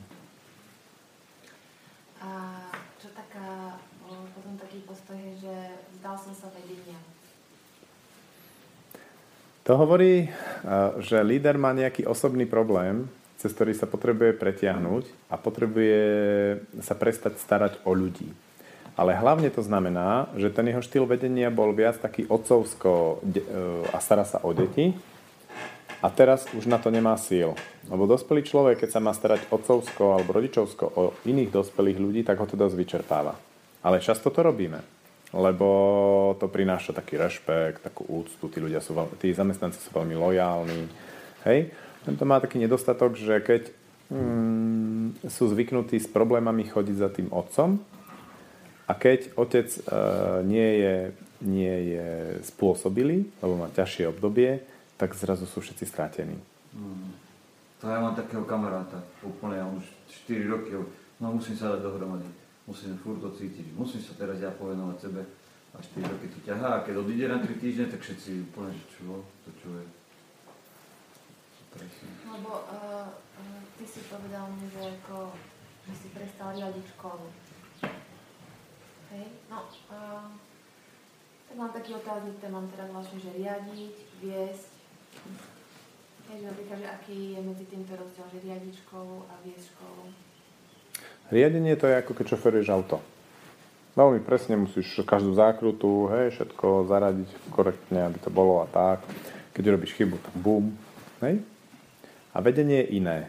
Vedenie je, že sa veľmi nestaráš o to, kto šoferuje. Ale ide to dobre. Ale mu stále napovedáš, že ideme nie. Vedenie, vedenie funguje na báze, že niekto z tých, čo, sa, čo si ťa vyberú ako lídra, sa niečo spýta. No ja, má to vzťah k tomu autu? Hej. Že niekto... A sedíš v tom aute, alebo... Se, sedíš v tom aute, ale, ale nestaráš sa o to, kto šoferuje a spravidla sa tam ľudia striedajú podľa chutí a nálad a ide to. A ten líder má potom ešte jednu špecifickú úlohu. Ľudia sú schopní sa riadiť 99% pracovného času, ale aj súkromného sami. Ale potom je tam 1%, v ktorom je veľmi dôležité, aby mohli prísť za lídrom a povedať, s týmto si nevieme rady a ten líder povie takto. Nebude teraz riešiť a pýtať sa a hľadať. Nie, povie takto, úplne jasne. Ale to je zrejme prípad, a... kedy, sú, kedy oni sú v tom svojom poslaní, že sa 99% ľudia riadiť sami. Áno, to je vlastne vedenie. A v prípade, že ale líder v tejto chvíli zlyhá, tak v tej chvíli je veľký, veľký problém. Pretože e, on keď začne byť neistý, tak oni potom padnú do takého stavu toho e, ohrozenia. Lebo oni si vedia s veľkým, veľkou väčšinou situácií poradiť sami a zvládnuť to sami, ale musia mať pocit, že za nimi stojí niekto, kto v prípade, že padnú do problému, tak bez problémov to vyrieši. Hej? Ak tam nie je táto vedomosť, okamžite klesá ich pracovný výkon. To je podobné ako muž a žena. Žena vie rozhodovať veľ, väčšinu vecí okolo rodiny sama a dobre. Ale je pár situácií, v ktorých potrebuje prísť za mužom a potrebuje od neho, aby on rozhodol. A ona zase pokračuje ďalej v rozhodovaní. Ako náhle ten muž tam ale nie je, tak žena aj tie bežné denné rozhodnutia robí veľmi ťažko, zložito a zle. A to isté zamestnanci. Oni musia mať pocit, že je tam človek nad nimi, líder, ktorý v prípade problému povie ako, keď oni sa stratia. Takých situácií nie je veľa, ale sú kľúčové. A keď ich líder minie, tak e, úplne ide dole výkon. Tá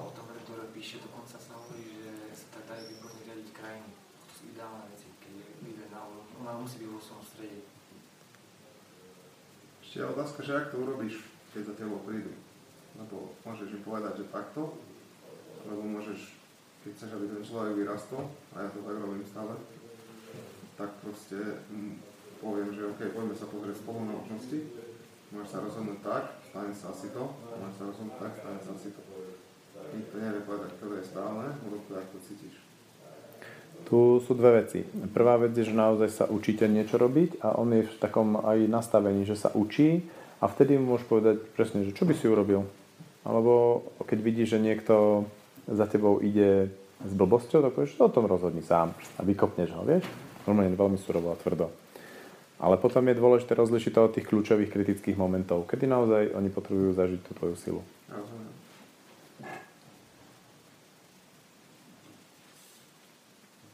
Oni totiž to zamestnanci mm, v svojich slabších chvíľach, v takých určitých fázach cyklu ženy, e, majú radi, keď môžu si od toho lídra e, zobrať trošku také toho rodičovského.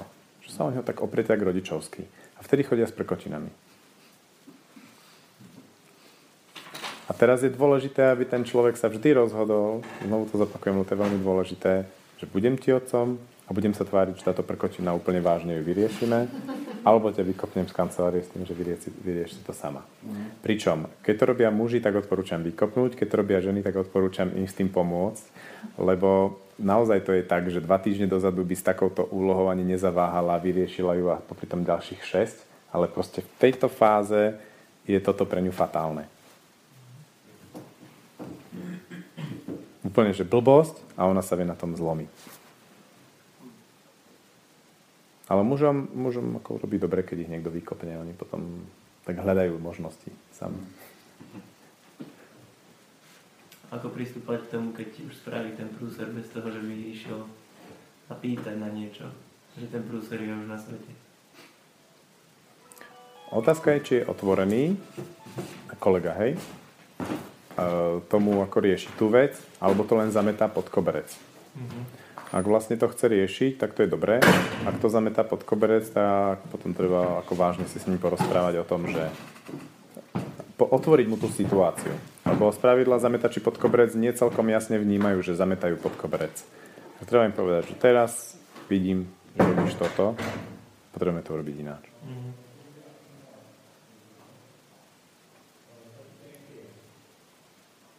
So ženami do ovulácie a s mužmi celý čas sa dá otvárať veľmi otvorene, rozprávať veľmi otvorene a priamo.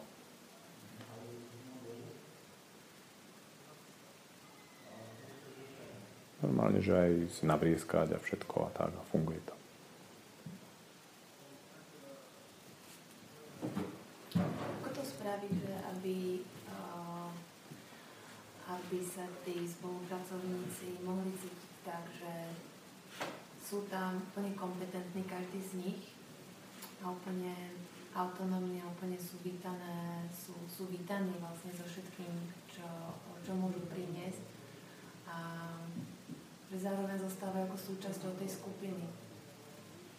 Že ťahajú za jeden koniec. Ako udržať tam vlastne v rovnováhe tieto dve veci. Aj tú individualitu, ktorá prináša vlastne ten úžasný potenciál tvorivý, keď každý môže priniesť to, s čím sa narodil zároveň, aby sa to udržalo pohľadať a mohlo to vytvoriť ten, ten výbuch úžasný, to prúdenie. Líder z tohto pohľadu má takú ako keby skoro až zodpovednosť uh, udržovať seba v bdelej kondícii. Aj telesnej, aj mentálnej. Akýmkoľvek spôsobom. Môže jazdiť na rýchlej motorke alebo robiť čokoľvek, aby keď robí s ľuďmi, bol svieži a vtedy vlastne vôbec nemusí riešiť tieto otázky, lebo spontánne čo robí, tak funguje. On, on zdanlivo môže robiť aj také ako vážne prešlapy, že môže vrieskať po zamestnancoch, môže proste niečo robiť také ako fakt divné a oni mu to berú, lebo cítia, že to sedí. Aj to sedí, proste sedí to s tým, čo robia. Hej? Je veľa takých lídrov, ktorí, sú, ktorí nemajú žiadnu kultúru. Proste prieskajú, nadávajú aj podriedeným a tak ďalej. A oni ich berú, lebo vidia, že to funguje. Že to je ich vlastné. A potom sú naopak veľmi slušní, decentní chlapí, ktorí aj hovoria múdre veci, ale to nesedí a tí zamestnanci to od nich neberú. A to, čo volám tou mentálnou alebo fyzickou kondíciou, to je vlastne... Mm, taká pocitová hygiena. Že ten človek má priestor vo svojom živote, kde plače, kričí, hnevá sa, bojí sa a raduje sa. Vtedy mu ľudia zoberú čokoľvek. Čiže tam nie je otázka, že akým hlasom mám hovoriť k zamestnancom, alebo čo im mám povedať, alebo čo nemám. Ale skôr ako to urobiť, aby som bol v sebe, otvorený, vnímavý. A potom je úplne všetko, čo urobím, sedí, aj keď to je fakt divné.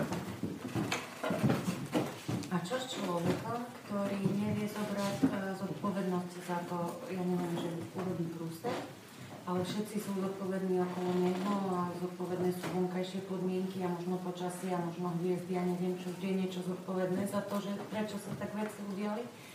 A, a, a nedá sa proste, lebo je, ale na druhej strane vie odvádzať ako fakt slušnú prácu, ako dobrú, mm-hmm. kvalitný výkon. Ale z času na čas fakt príde ku momentom, ktoré sa opakujú a majú jeden na ten istý potenciál.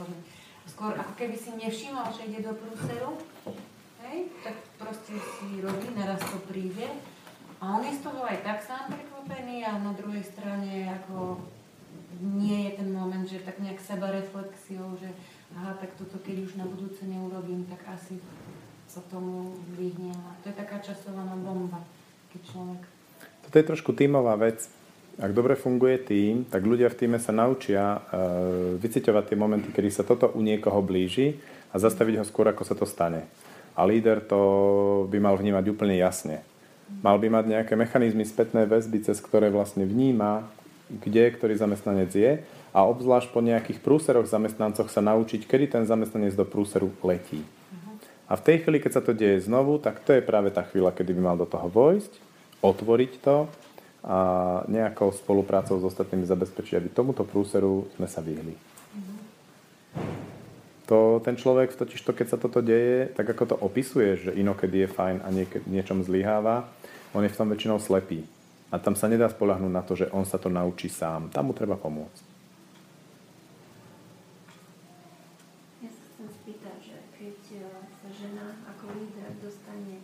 pred menštruáciou do problémovej situácie, do nejakého konfliktu alebo vzťahových nejakých takých akože e, na pracovisku, že má niečo riešiť. A fakt viem, že, že proste dneska nie je ten dobrý deň, že od týždeň by som to riešila akože úplne v pohode a teraz mi je dopáču alebo proste reagujem tak, ako nechcem, že to celkom správam tak akože Mám vtedy radšej odísť, alebo povedať, že sorry, neberte ma dneska vážne, alebo ja viem, že s tým treba pracovať, ale...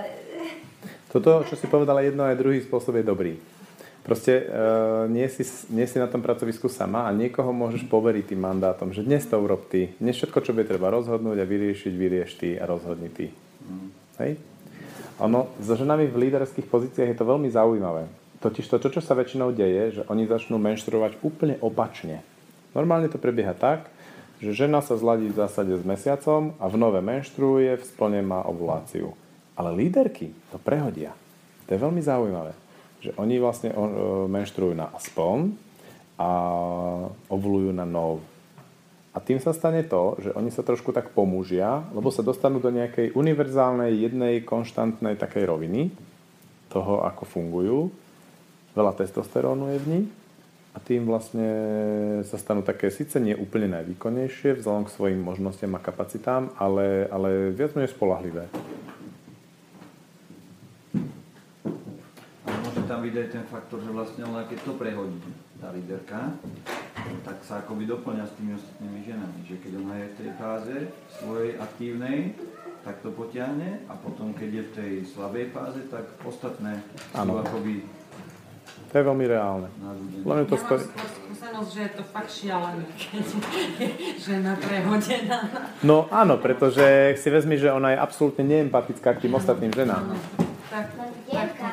A hlavne líderky, keď sú v tejto situácii a majú oni tie dva týždne po ovulácii, e, tak ženy vo všeobecnosti, keď nesú za niečo zodpovednosť, im to až tak nepatrí, tak potom sú veľmi prísne.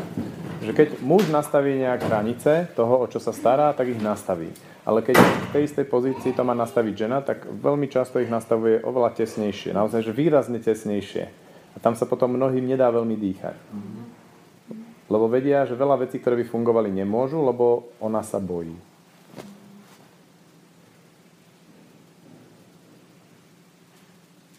Čiže, ale keď to mám tak dlhodobo prehodené, teda vo vzťahu, hovorí to o tom, že ja som chlap teda? Mhm. Že potrebuješ robiť niektoré chlapské veci. Potrebujem robiť, či nechcem už No, pusti ich, keď ich nechceš. Chceš, lebo ich robíš. Ale ak, je to o, toto posledné? Mhm.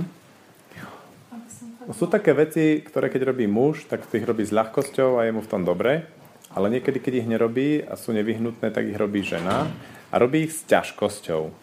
Môže ich robiť aj celkom dobre, ale robí ich s ťažkosťou. A vtedy napríklad sa dejú tu vec, že sa im prehodí cyklus, majú podstatne viac testosterónu a podobne. A to súvisí hlavne s dvomi vecami. Prvá je práca s rozhodnutiami, že žena rozhoduje. A tie ultimátne rozhodnutia. Hej? Aby ste to vnímali, žena môže rozhodovať. 90% veci rozhodne vynikajúco. Ale 10% potrebuje mať za sebou niekoho, kto rozhodne za ňu a ona má pocit, že ešte aj sleduje tie jej rozhodnutia a že keď ona rozhodne mimo, tak on ju zastaví a zachráni to celé. Vtedy je žena ženou a je jej tam veľmi dobré, paráda.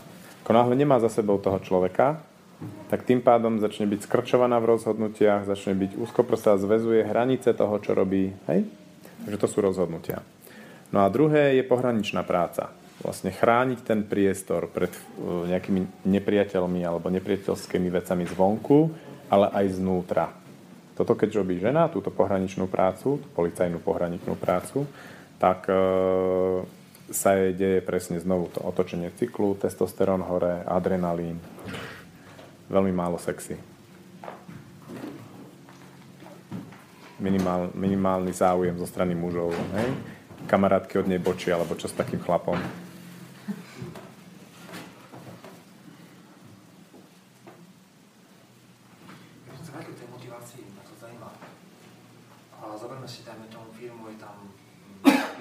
stredný a vrcholový management. A ten stredný vrcholový management celkom príjemne zladený. Možno to nebolo nikdy explicitne e, formulované, ale tiež nejaké poslanie tam je, niečo ide, komunikácia beží v podstate aj bez nejakých vecí. A je tu ten, e, tá výroba, dajme tomu výrobná firma. Keď človek, povedzme si na rovinu, chodí po tej platy, možno nejaký, nejaké príjemné prostredie, sem tam proste si, ale v podstate tá výroba funguje na tom, že prísť od druhej do druhej podstate x euro a praši domov. Mm-hmm. To, že ten človek nie je motivovaný, uh, ako na rovinu, uh, stredný manažment a výroba musí byť finančne to je proste tam datný komplexný faktor. Ako je motivovaný? To stále iba o peniazoch, alebo je tam chyba toho, že ten manažment, či už stredný, vyšší, uh, nedávate len alebo respektíve nemáte len tie zladené, alebo je tam taká nejaká taká uh, tiež hierarchický problém, hej, že proste uh, lebo ono to funguje tak, že proste tu je výroba, tu je streaming, že to je vrcholový, či oni keď nevidia tie hodnoty asi vyššie nejakým spôsobom, možno, že nie sú patrične motivovaní, či sa mhm. dá tam nájsť niečo je to, je to celku jasne postavené. V časoch, kedy remeselník robil niečo sám a videl výsledok svojej práce a výsledok svojej práce ponúkal ostatným, tak pre neho finančná odmena nemala vôbec ako až taký zmysel, ako práve dnes. Keď tí robotníci, ktorých robí 100 na jednom výrobku, vlastne nevedia, koho to je práca a necítia, nemajú tento spojenie s tou vecou, ani s tým ponúkaním to ďalej. Tým pádom je to naozaj iba o tom nastavení, že odmena výkon. No, väčšinou sa to rieši tak, že sa snaží, snaží ako, e, pokiaľ sa to dá, zmenšovať tie prevádzky. Hej? Alebo rozdeľovať tie prevádzky na nezávislé oddelenia, kde každé oddelenie to, čo posúva ďalej, tak uh, je úplne jasné, že kto je za čo zodpovedný a koho je čo práca. Aby, uh, keď to posúva ďalej, bolo jasné, že keď oni sa stiažujú, že niečo nesedí, že koho je to práca. Že vytráca tá anonimita. Ako náhle je tam v tom výrobnom procese anonimita, tak potom to naozaj sa dá hrať len na tie peniaze a výkon.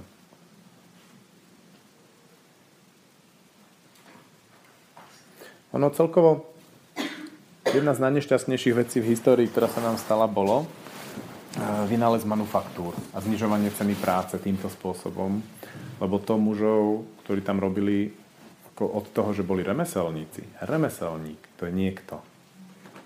Veľmi považovaný, veľmi jasný, proste všetci vedia, hej, nosia jeho topánky alebo používajú jeho hrnce. To je vážená osoba. Majster. To je majster, presne. Ale ako nejaký v manufaktúre alebo v fabrike, to, jeho prácu poznajú len tí najbližší spolupracovníci a to je nič. A ešte to zdevalvovalo ženskú časť e, vlastne života jej a poslali tu od rodiny k pásu, čo bolo ešte horšie ako... Áno. Sa ešte opýtať, lebo to ja už riešim ako dlhšie, lebo mne to príde taký malý zázrak, táto škola fantázia. Teraz si povedal takú, takú, také spojenie, že ochrana územia a že ja už som sa tak na, niekoľkokrát napadlo, že, že učíte úplne inak. Hej? Učíte proste, naozaj už začínate byť výrazný, viditeľný a tak. Teraz keď si predstavím štátnu školskú inšpekciu a proste všetky tie skosnatené štátne štruktúry, ktoré majú dozerať na to, že sa vzdeláva tak, ako tak mne to príde ako hrozba. Hej? A že vlastne žije, že uh, jak to ty máš v sebe, že vieš, že dokážeš tým ľuďom dať tú, tú záruku, že ich ochrániš, lebo mne to príde naozaj, že... Mm-hmm. Uh, to, čo sme sa učili robiť, a učíme sa to robiť vlastne v asistentovni a ja, tie dve, tie dve Majka a Gabika a ja, že každú tú kontrolu, a je ich 14, ktoré nás môžu zničiť, zavrieť, zlikvidovať a tak ďalej, um, sa odnaučame vnímať takto nepriateľsky. Mm-hmm. Že je to taká vec, ako keď idete po ceste a vidíte policajtov a vždy vás tak pichne, lebo oni majú na dverách napísané pomáhať a chrániť, ale na druhej strane ich, pohyb, ich mzda súvisí s tým, koľko priestupkov chytia. Takže oni musia chytať priestupníkov. Oni nemôžu sa sústrediť na to pomáhať a chrániť, ale musia chytať tých, ktorí robia priestupky. Preto účelovo nachádzajú také miesta a, a také situácie, v ktorých tie priestupky sú. Hej? No a teraz, e, keď príde taká kontrola, tak my si vždy sadneme a urobíme terapiu. Aby sme nevnímali tých ľudí ako tých nepriateľov, ale sme ich vnímali ako nejakých ľudí, ktorí si prídu na, urobiť svoju pracovnú náplň, le, lebo kontrola, ako ľudia, ktorí pracujú v štátnej správe a kontrolujú, to je veľmi špecifický druh ľudí. Veľmi poškodený druh ľudí často. A oni sú úplne mimo reality. Ako, ak máte pocit, že deti, ktoré strávia celý život za počítačom, sú mimo reality, tak stretnite nejakého kontrolóra. Z hygieny napríklad, alebo z tej školskej inšpekcie. Ale našťastie školská inšpekcia nie je až taká zlá. Tam sú celkom v realite. No a teraz sú dva prístupy. Prvý je, ak sú v realite, tak sa s nimi dá reálne rozprávať o tom, ako to robíme, ukázať im to, oni uvidia, že to má zmysel a odpustia nám nedostatky v legislatíve a podobne. Mm-hmm. Ak sú to ľudia, ktorí nie sú v realite, tak potom len dupu po tých svojich legislatívnych nariadeniach a tam to robíme tak, že neurobíme nič, skoro nič, hej, nejaké nevyhnutné minimum a oni nám vypíšu 30 bodov, ktoré my máme opraviť. Iba tých 30 bodov urobíme, to im ukážeme, že sme to opravili a rozlúčime sa. Proste tam tá ochota ako ukázať im, že my chceme tú našu zlú školu, ktorá je v rozpore s legislatívou, dať do normálu. A to funguje. To znamená, my sa nevenujeme nejakým že legislatívne, napríklad školská inšpekcia, okolo školy má byť kopu papierov a tak ďalej, nejakým 500 bodom, ale venujeme sa len tým 30, ktoré nám oni vypíšu.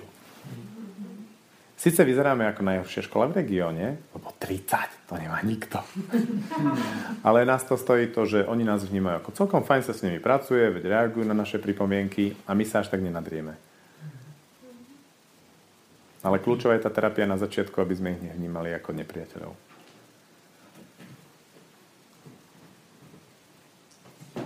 To je veľmi ťažké, lebo niekedy sú to veľmi zvláštne osoby. A tie podmienky, tí, ktoré chcú oni, tak si že to ľahko zvládneš? No hej, lebo mi ako veľa, papier veľa znesie. Daj takú pikošku, ak môžeš, takú úplne, najstrašnejšiu požiadavku, ktorú ste nevedeli splniť, ale ste nejakou s hygienou sme mali, im sa nepáčilo, že máme odpielené operadla na stoličkách, lebo sme vysvetlovali, že deti sedia rovno, lebo sa neopierajú, majú veľa pohybu, hej a tak a že nie, že to musia mať, tak po takej zúrivej niekedy proste dá s nimi aj pohádať z ústovej. Tak sme skončili tak, že som im navrhol, keď už boli zúfalé, alebo som im povedal, že nie. Že u nás v škole deti mať operadla nebudú. No ja som im takto povedal. A teraz ako rozmýšľal, či zavrú školu kvôli tomu. Východisko z núdze som teda navrhol ja, že tak urobíme to takto. My máme dole taký sklad, tam zhromaždím 100 stoličiek s operadlami a keď sa budete k nám blížiť, tak my ich vymeníme za tie, ktoré používame. V poriadku? V poriadku. Hej, sú tam pripravené.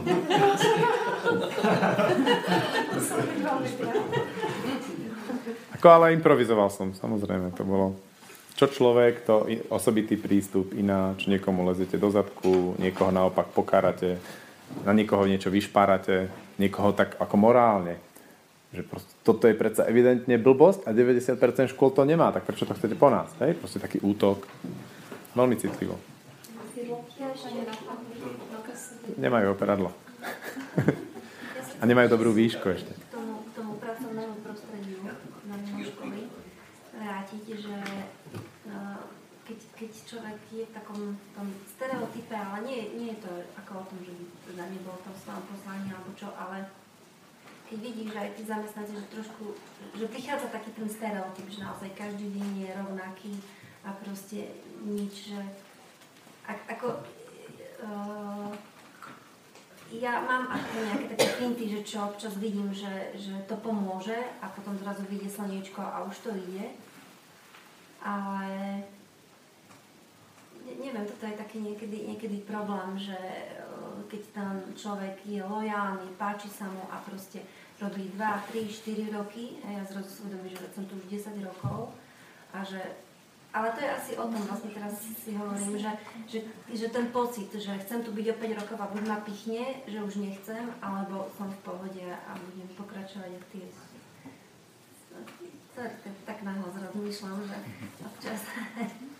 Veľmi dobre si takto nahlas rozmýšľať, lebo keď si rozmýšľaš nahlas a pred ostatnými, tak vlastne dostávaš tú podporu od ostatných. Ale tá jedna kolegyňa, jednu kolegyňku som sa tak akurát posled, som videla úplne, že, že má také, také vyhorenie, že, už ju to doslova povedala, že každý deň to isté a že ju to ubíja.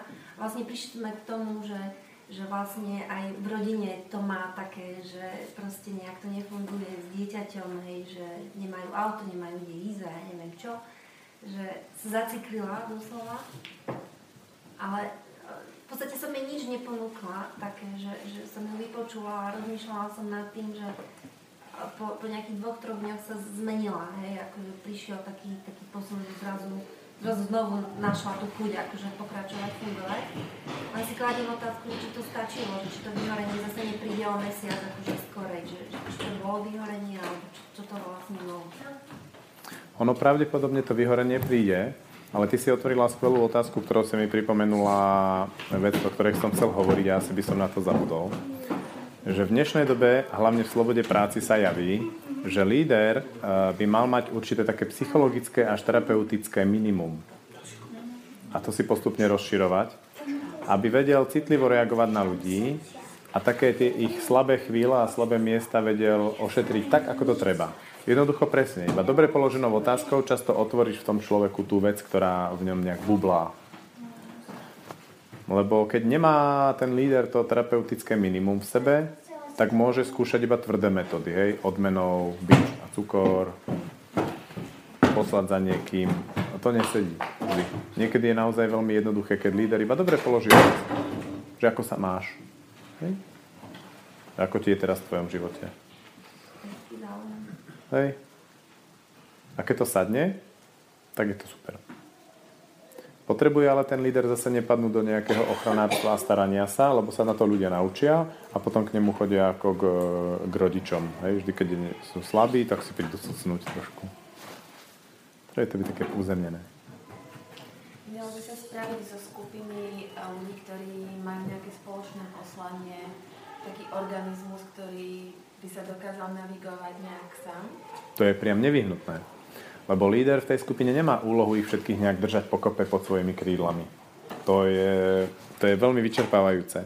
On potrebuje dosiahnuť, aby oni fungovali samostatne, a to aj v rovine týchto takých ako podporných terapií.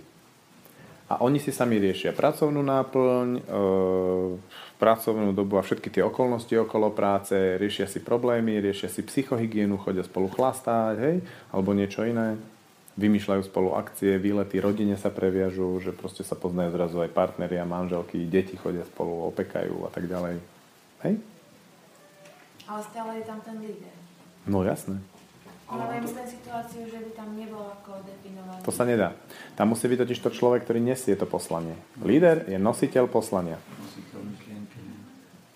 Nositeľ myšlienky. potom ako deduško. ako napríklad ten, čo má Hustler čo sa fotí s tými 20-ročnými modelkami, on má nejakých 80 Nie, rokov. Podľa mňa stále musia cítiť, že je niekto nad nimi, že keby sa stal prúser, tak to nie oni zlyžu, ale on.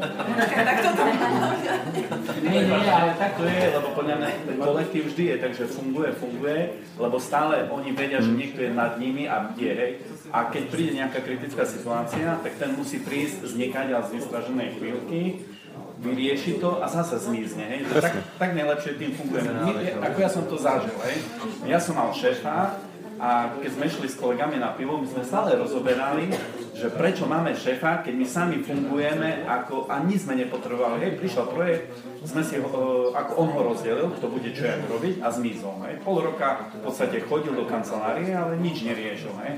Ale potom po čase sme prišli, že on bol taký top manažer, že on riešil len už také maličké vecičky, ktoré sa nám zdali, že sú blbosti, ale keby sa ne, nevyriešili správny čas, by to nešlo ďalej. Áno. To je, myslím, ako ukážka toho celého. Ja som mal takého lídra, že zo začiatku sme si hovorili, že na čo nám takého lídra, lebo sme boli silné osobnosti, sme riešili všetko Hej, ako v podstate. jasné. sami?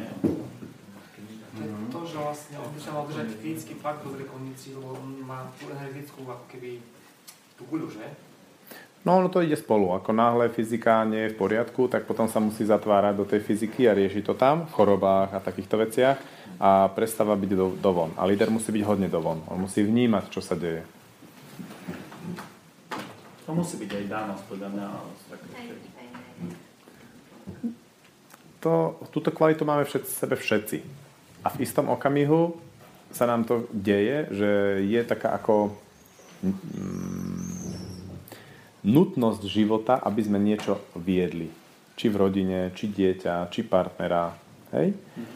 Uh, dôležité je, že keď máme skrz rôzne životné príhody taký ako odpor k tomu a odtláčame to, tak potom to nerobíme. Ale potom to potom, napríklad v partnerstve to je vyložené problém. Ak je to zaseknuté, že navždy vedie iba muž.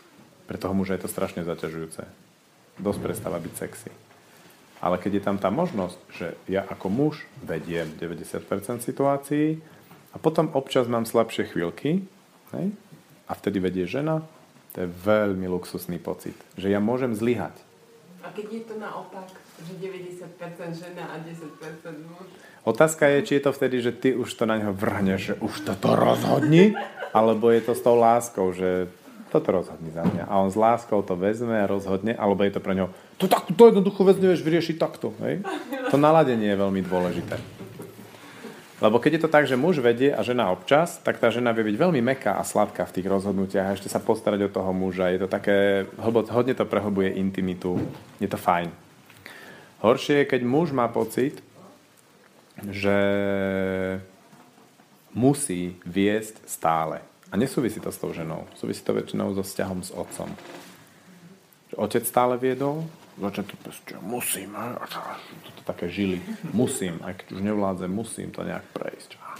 Úplne jak taký, taký tank. Tie rozhodnutia väčšinou nestoja za veľa. Čiže je dobré, keď líder raz za čas delegujete opraty. No, je dobré, keď líder raz za čas príjme tie opraty. Hej, lebo tí, čo sú pod ním, vedia väčšinu veci vyriešiť lepšie a efektívnejšie. A čo napríklad v skupinách, ktoré sú tak postavené, že ako keby každý, z, z té, ako každý človek tam je keby na rovnakej úrovni, hej, že jeden je, poviem, líder na tú sféru, jeden na tú, jeden na tú a vlastne dokopy to dáva ten celok. Že není tam ako keby jeden ten taký nad. Alebo je to možné vôbec nie, niečo takéto uchopiť? V pracovných úkonoch môže mať každý niečo, v čom je lepší, ako majster. Hej? A to sa úplne jednoducho dá, že líder sa učí od majstra. To je v pohode. Ale sociálne býva líder jasný. Môže byť veľmi nenápadný, ale je pre pozorovateľa jasný. Ako to je, keď sa niečo buduje? Uh, dajme tomu, spodná úroveň, stredný management, vrcholový management, na čo to dať pozor? Líder tam nejaký je, dajme tomu, je tam nejaká vízia, ambícia a tak ďalej. Ale a na čo, myslíš v kontexte čoho? Buduje sa firma. Buduje sa firma. Firma sa buduje stále, nie? Zmenšuje, zväčšuje. Jasné, ale je rozdiel, keď je firma, keď beží 10 rokov, a keď beží 10 dní. Mhm. A to je ako sa buduje dom. To je taká hodne špecifická otázka, eh, ktorá je podobná, ako keď eh, sa treba zrodí nové dieťa. Že niečo iné je na začiatku, niečo iné je v strede a niečo iné je potom už ku koncu, keď už to funguje. Hej? Keď už môžeš povedať, že je koniec začiatku a už to nejak ide a žije to. A je to také ako hodne zložitejšie, o čom by sa dalo rozprávať, ale kľúčové je, že potrebuješ na to iný druh ľudí v každej fáze. Dokonca aj ten líder potrebuje spolupracovať takým iným líderským spôsobom. Na začiatku je to také hodne ako pod kontrolou, že tých rozhodnutí musí robiť až možno až 90% a postupne to potrebuje púšťať, púšťať, púšťať. A ešte podľa mňa je rozdiel, jak to vzniká, že, že či ty máš sám víziu a teraz sa tí ľudia k tebe pri, pri, pridávajú, alebo ste skupina ľudí, ktorá má nejakú už na začiatku spoločnú, lebo tam to proste funguje tak, že, že sa vedia doplňať na začiatku. Mm-hmm. Z môjho pohľadu najprogresívnejšia v tomto taká obrovská organizácia je Google.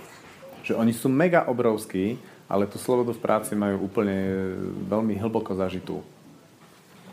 A na všetkých úrovniach.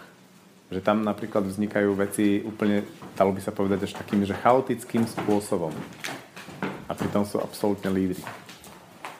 No, trendy. Ale to je aj tým, že tá spoločnosť dlhodobo má takú v podstate povedomie o sebe, že tam je čest pre nich pracovať, to je prvá vec. A, dru- a druhá vec je, že oni tam majú aj stanovené, že určité percento práce, pracovného času, keď som v práci, nemusím sa venovať tomu projektu, čo robím, ale môžem si robiť aj svoju robotu, hej. Lebo, lebo práve, že oni nechajú tomu, tomu človeku aj tú voľnosť, hej. Že to je tým, že tí ľudia vedia, do čoho idú, hej. Nie, ja tu viem, že sa zamestnám takde v škole a No ako ty ako zamestnanec nemôže veľmi zmeniť kultúru inštitúcie, no, to je jasné. Teraz sa ale bavíme o lídroch, ktorí vlastne majú tú možnosť nejak tú kultúru nastaviť, hej? A tie možnosti sú rôzne. Ako, sú také prvky, ktoré keď vymenujem, tak neznamená to, že keď vy ako inštitúcia ich príjmete, tak budete mať tú kultúru slobody v práci, ale môže to naznačiť to uvažovanie, hej?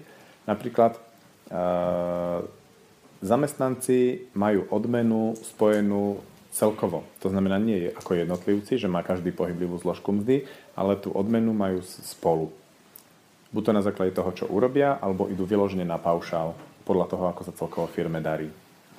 Ďalej je tam veľmi silne e, dôležité, aby si tí ľudia vybrali tú firmu, hej, na základe čohokoľvek.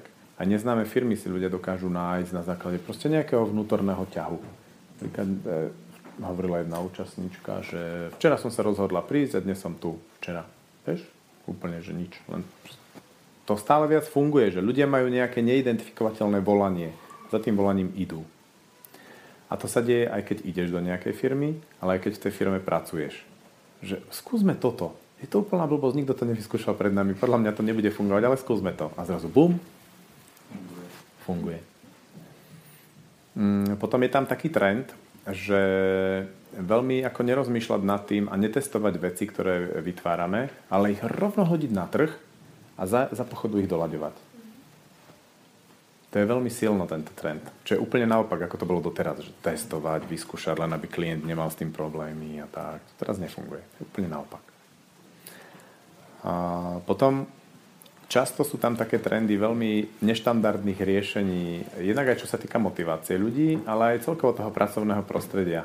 Môj obľúbený príklad z tohto je, že viem o jednej americkej a jednej japonskej firme, kde pracovali. Nejaký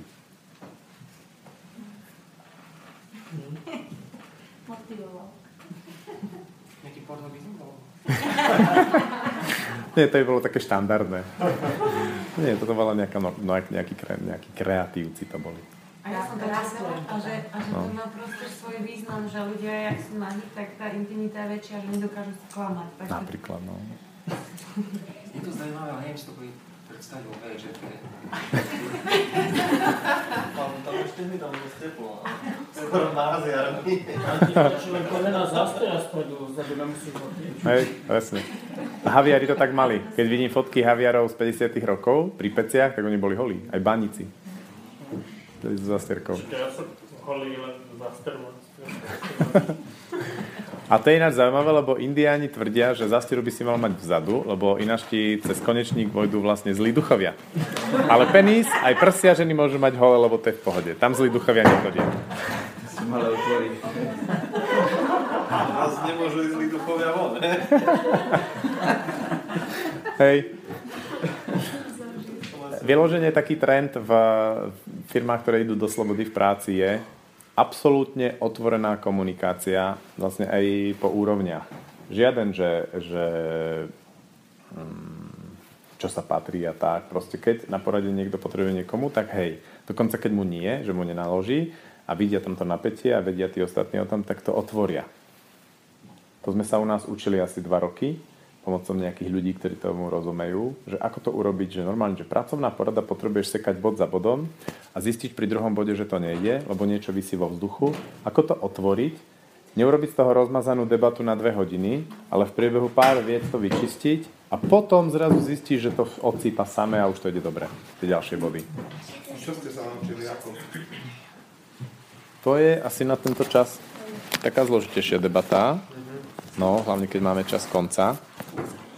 Hmm, máme na to ešte nejakú dielňu?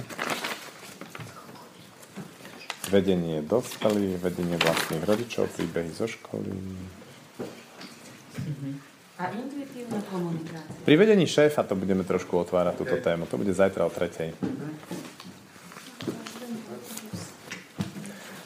Takže ono sa to volá potom, že, že otvorená a priama komunikácia a kruhové riadenie. To je to, že 90% vecí nechám vyriešiť ľudí a iba keď, sú v nejak, keď to nevedia urobiť, tak vtedy prídem a zavelím a bude to takto a uzavreté. Ako keby to učí tých zamestnancov, že naozaj si môžem riešiť veci sám. Ale s vecami, ktorými neviem, prídem za šéfom a potom ich rozhodne on. To ich aj motivuje. Keď rozhodne blbo, skúsiť ešte 95% veci vyriešiť sám. A medzi iným to sieťuje zamestnancov, lebo väčšina riešení, keď neviem si poradiť, ide o to, že zdvihnem telefón a zavolám kolegovi alebo kamarátovi do inej firmy, ktorý robí podobnú pozíciu a to sieťovanie je nesmierne silný nástroj. Myslím, že úplne, úplne nebeský to zažila nedávno, ako sa ľudia vedia spojiť na nejakým problému. To je plná synergia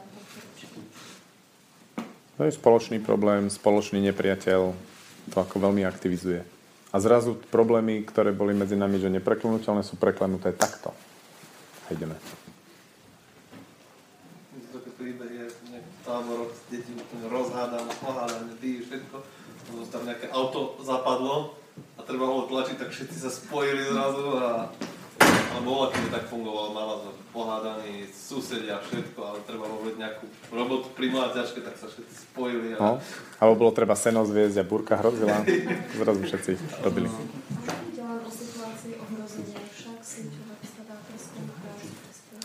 Dá, ale my sme takí špecifickí ľudia, že ako zažil som 7 hodín s Turkami na hraniciach so Srbskom, srbsko-maďarských. A Turci to majú veľmi prirodzené.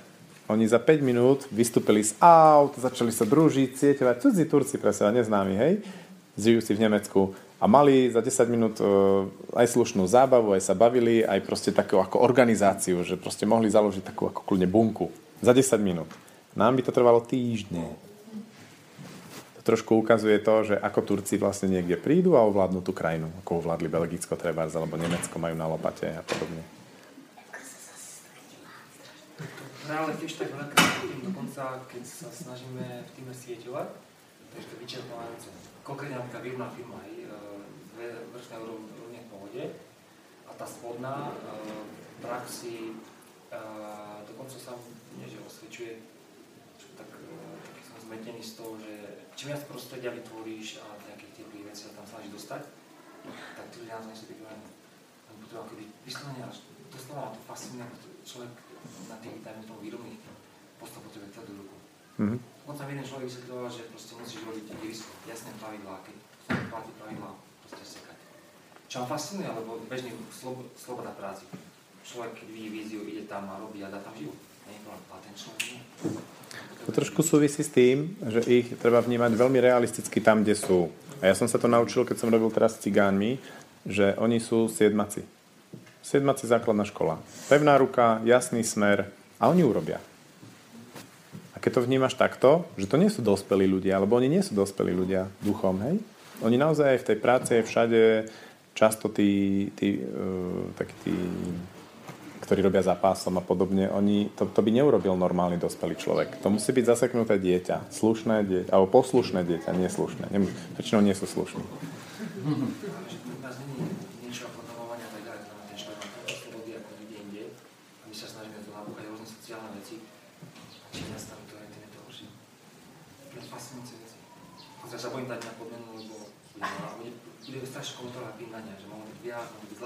sa. Proste všetko, čo dáme, je zlé. A ty priamo riadiš takú skupinu ľudí? Jasná, puberta.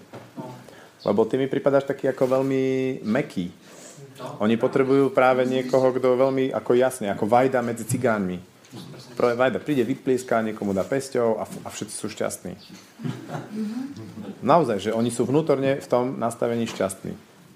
Ja som presne istý, že proste musím vytvrdovať veci, aby to mohlo ináč socializmus alebo sloboda práce nie na týchto ľudí. No dá sa, len musíš to robiť adekvátne im schopnostiam. Vieš, to je ako my sa snažíme toto teraz urobiť v škole. A ináč to funguje prvý, tretí ročník, ináč to funguje 5, 7, 5, 6 a ináč to funguje 7, 9. Úplne, že diametrálne. Ja som všimol ešte jednu vec, že e, možno to súvisí s tým, čo si teraz povedal, že niekedy treba vydržať. Ja som to zažil, keď sme budovali firmu 2009 a po toho veľko určitých, určitého vyžarovania tak ďalej, ľudia sa zmenili zále. Mm-hmm. Ale proste treba to ľudia, lebo ľudia sú zvyknutí, že sa žmýka všade, vidie sa o korbáč a to sa nevedia, ako dáme tomu, porozprávame ním deň, ale to sú iba keci. On proste musí zažiť 2-3 roky, že to fakt je iné ako v vedľajšej firme, len neviem, či človek má to dosť trpezlivosti. Tak ten človek si ty. Máš na to ty dosť trpezlivosti? Máš na to dosť trpezlivosti?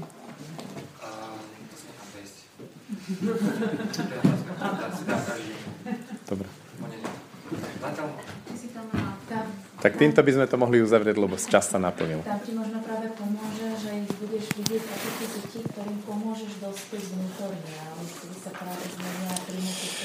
Toto je trošku problém, lebo to trošku hovorí o poslaní a keď ja budem mať poslanie, že vy dospejete, tak oni okamžite odskočia. Lebo to je tá najposlednejšia vec, ktorú oni chcú robiť, lebo ako náhle by dospeli, tak sa im rozbijú rodiny, rozbijú sa im kamaráti a na dedine budú za chujov. Táto relácia bola vyrobená vďaka vašim dobrovoľným príspevkom. Ďakujeme za vašu podporu.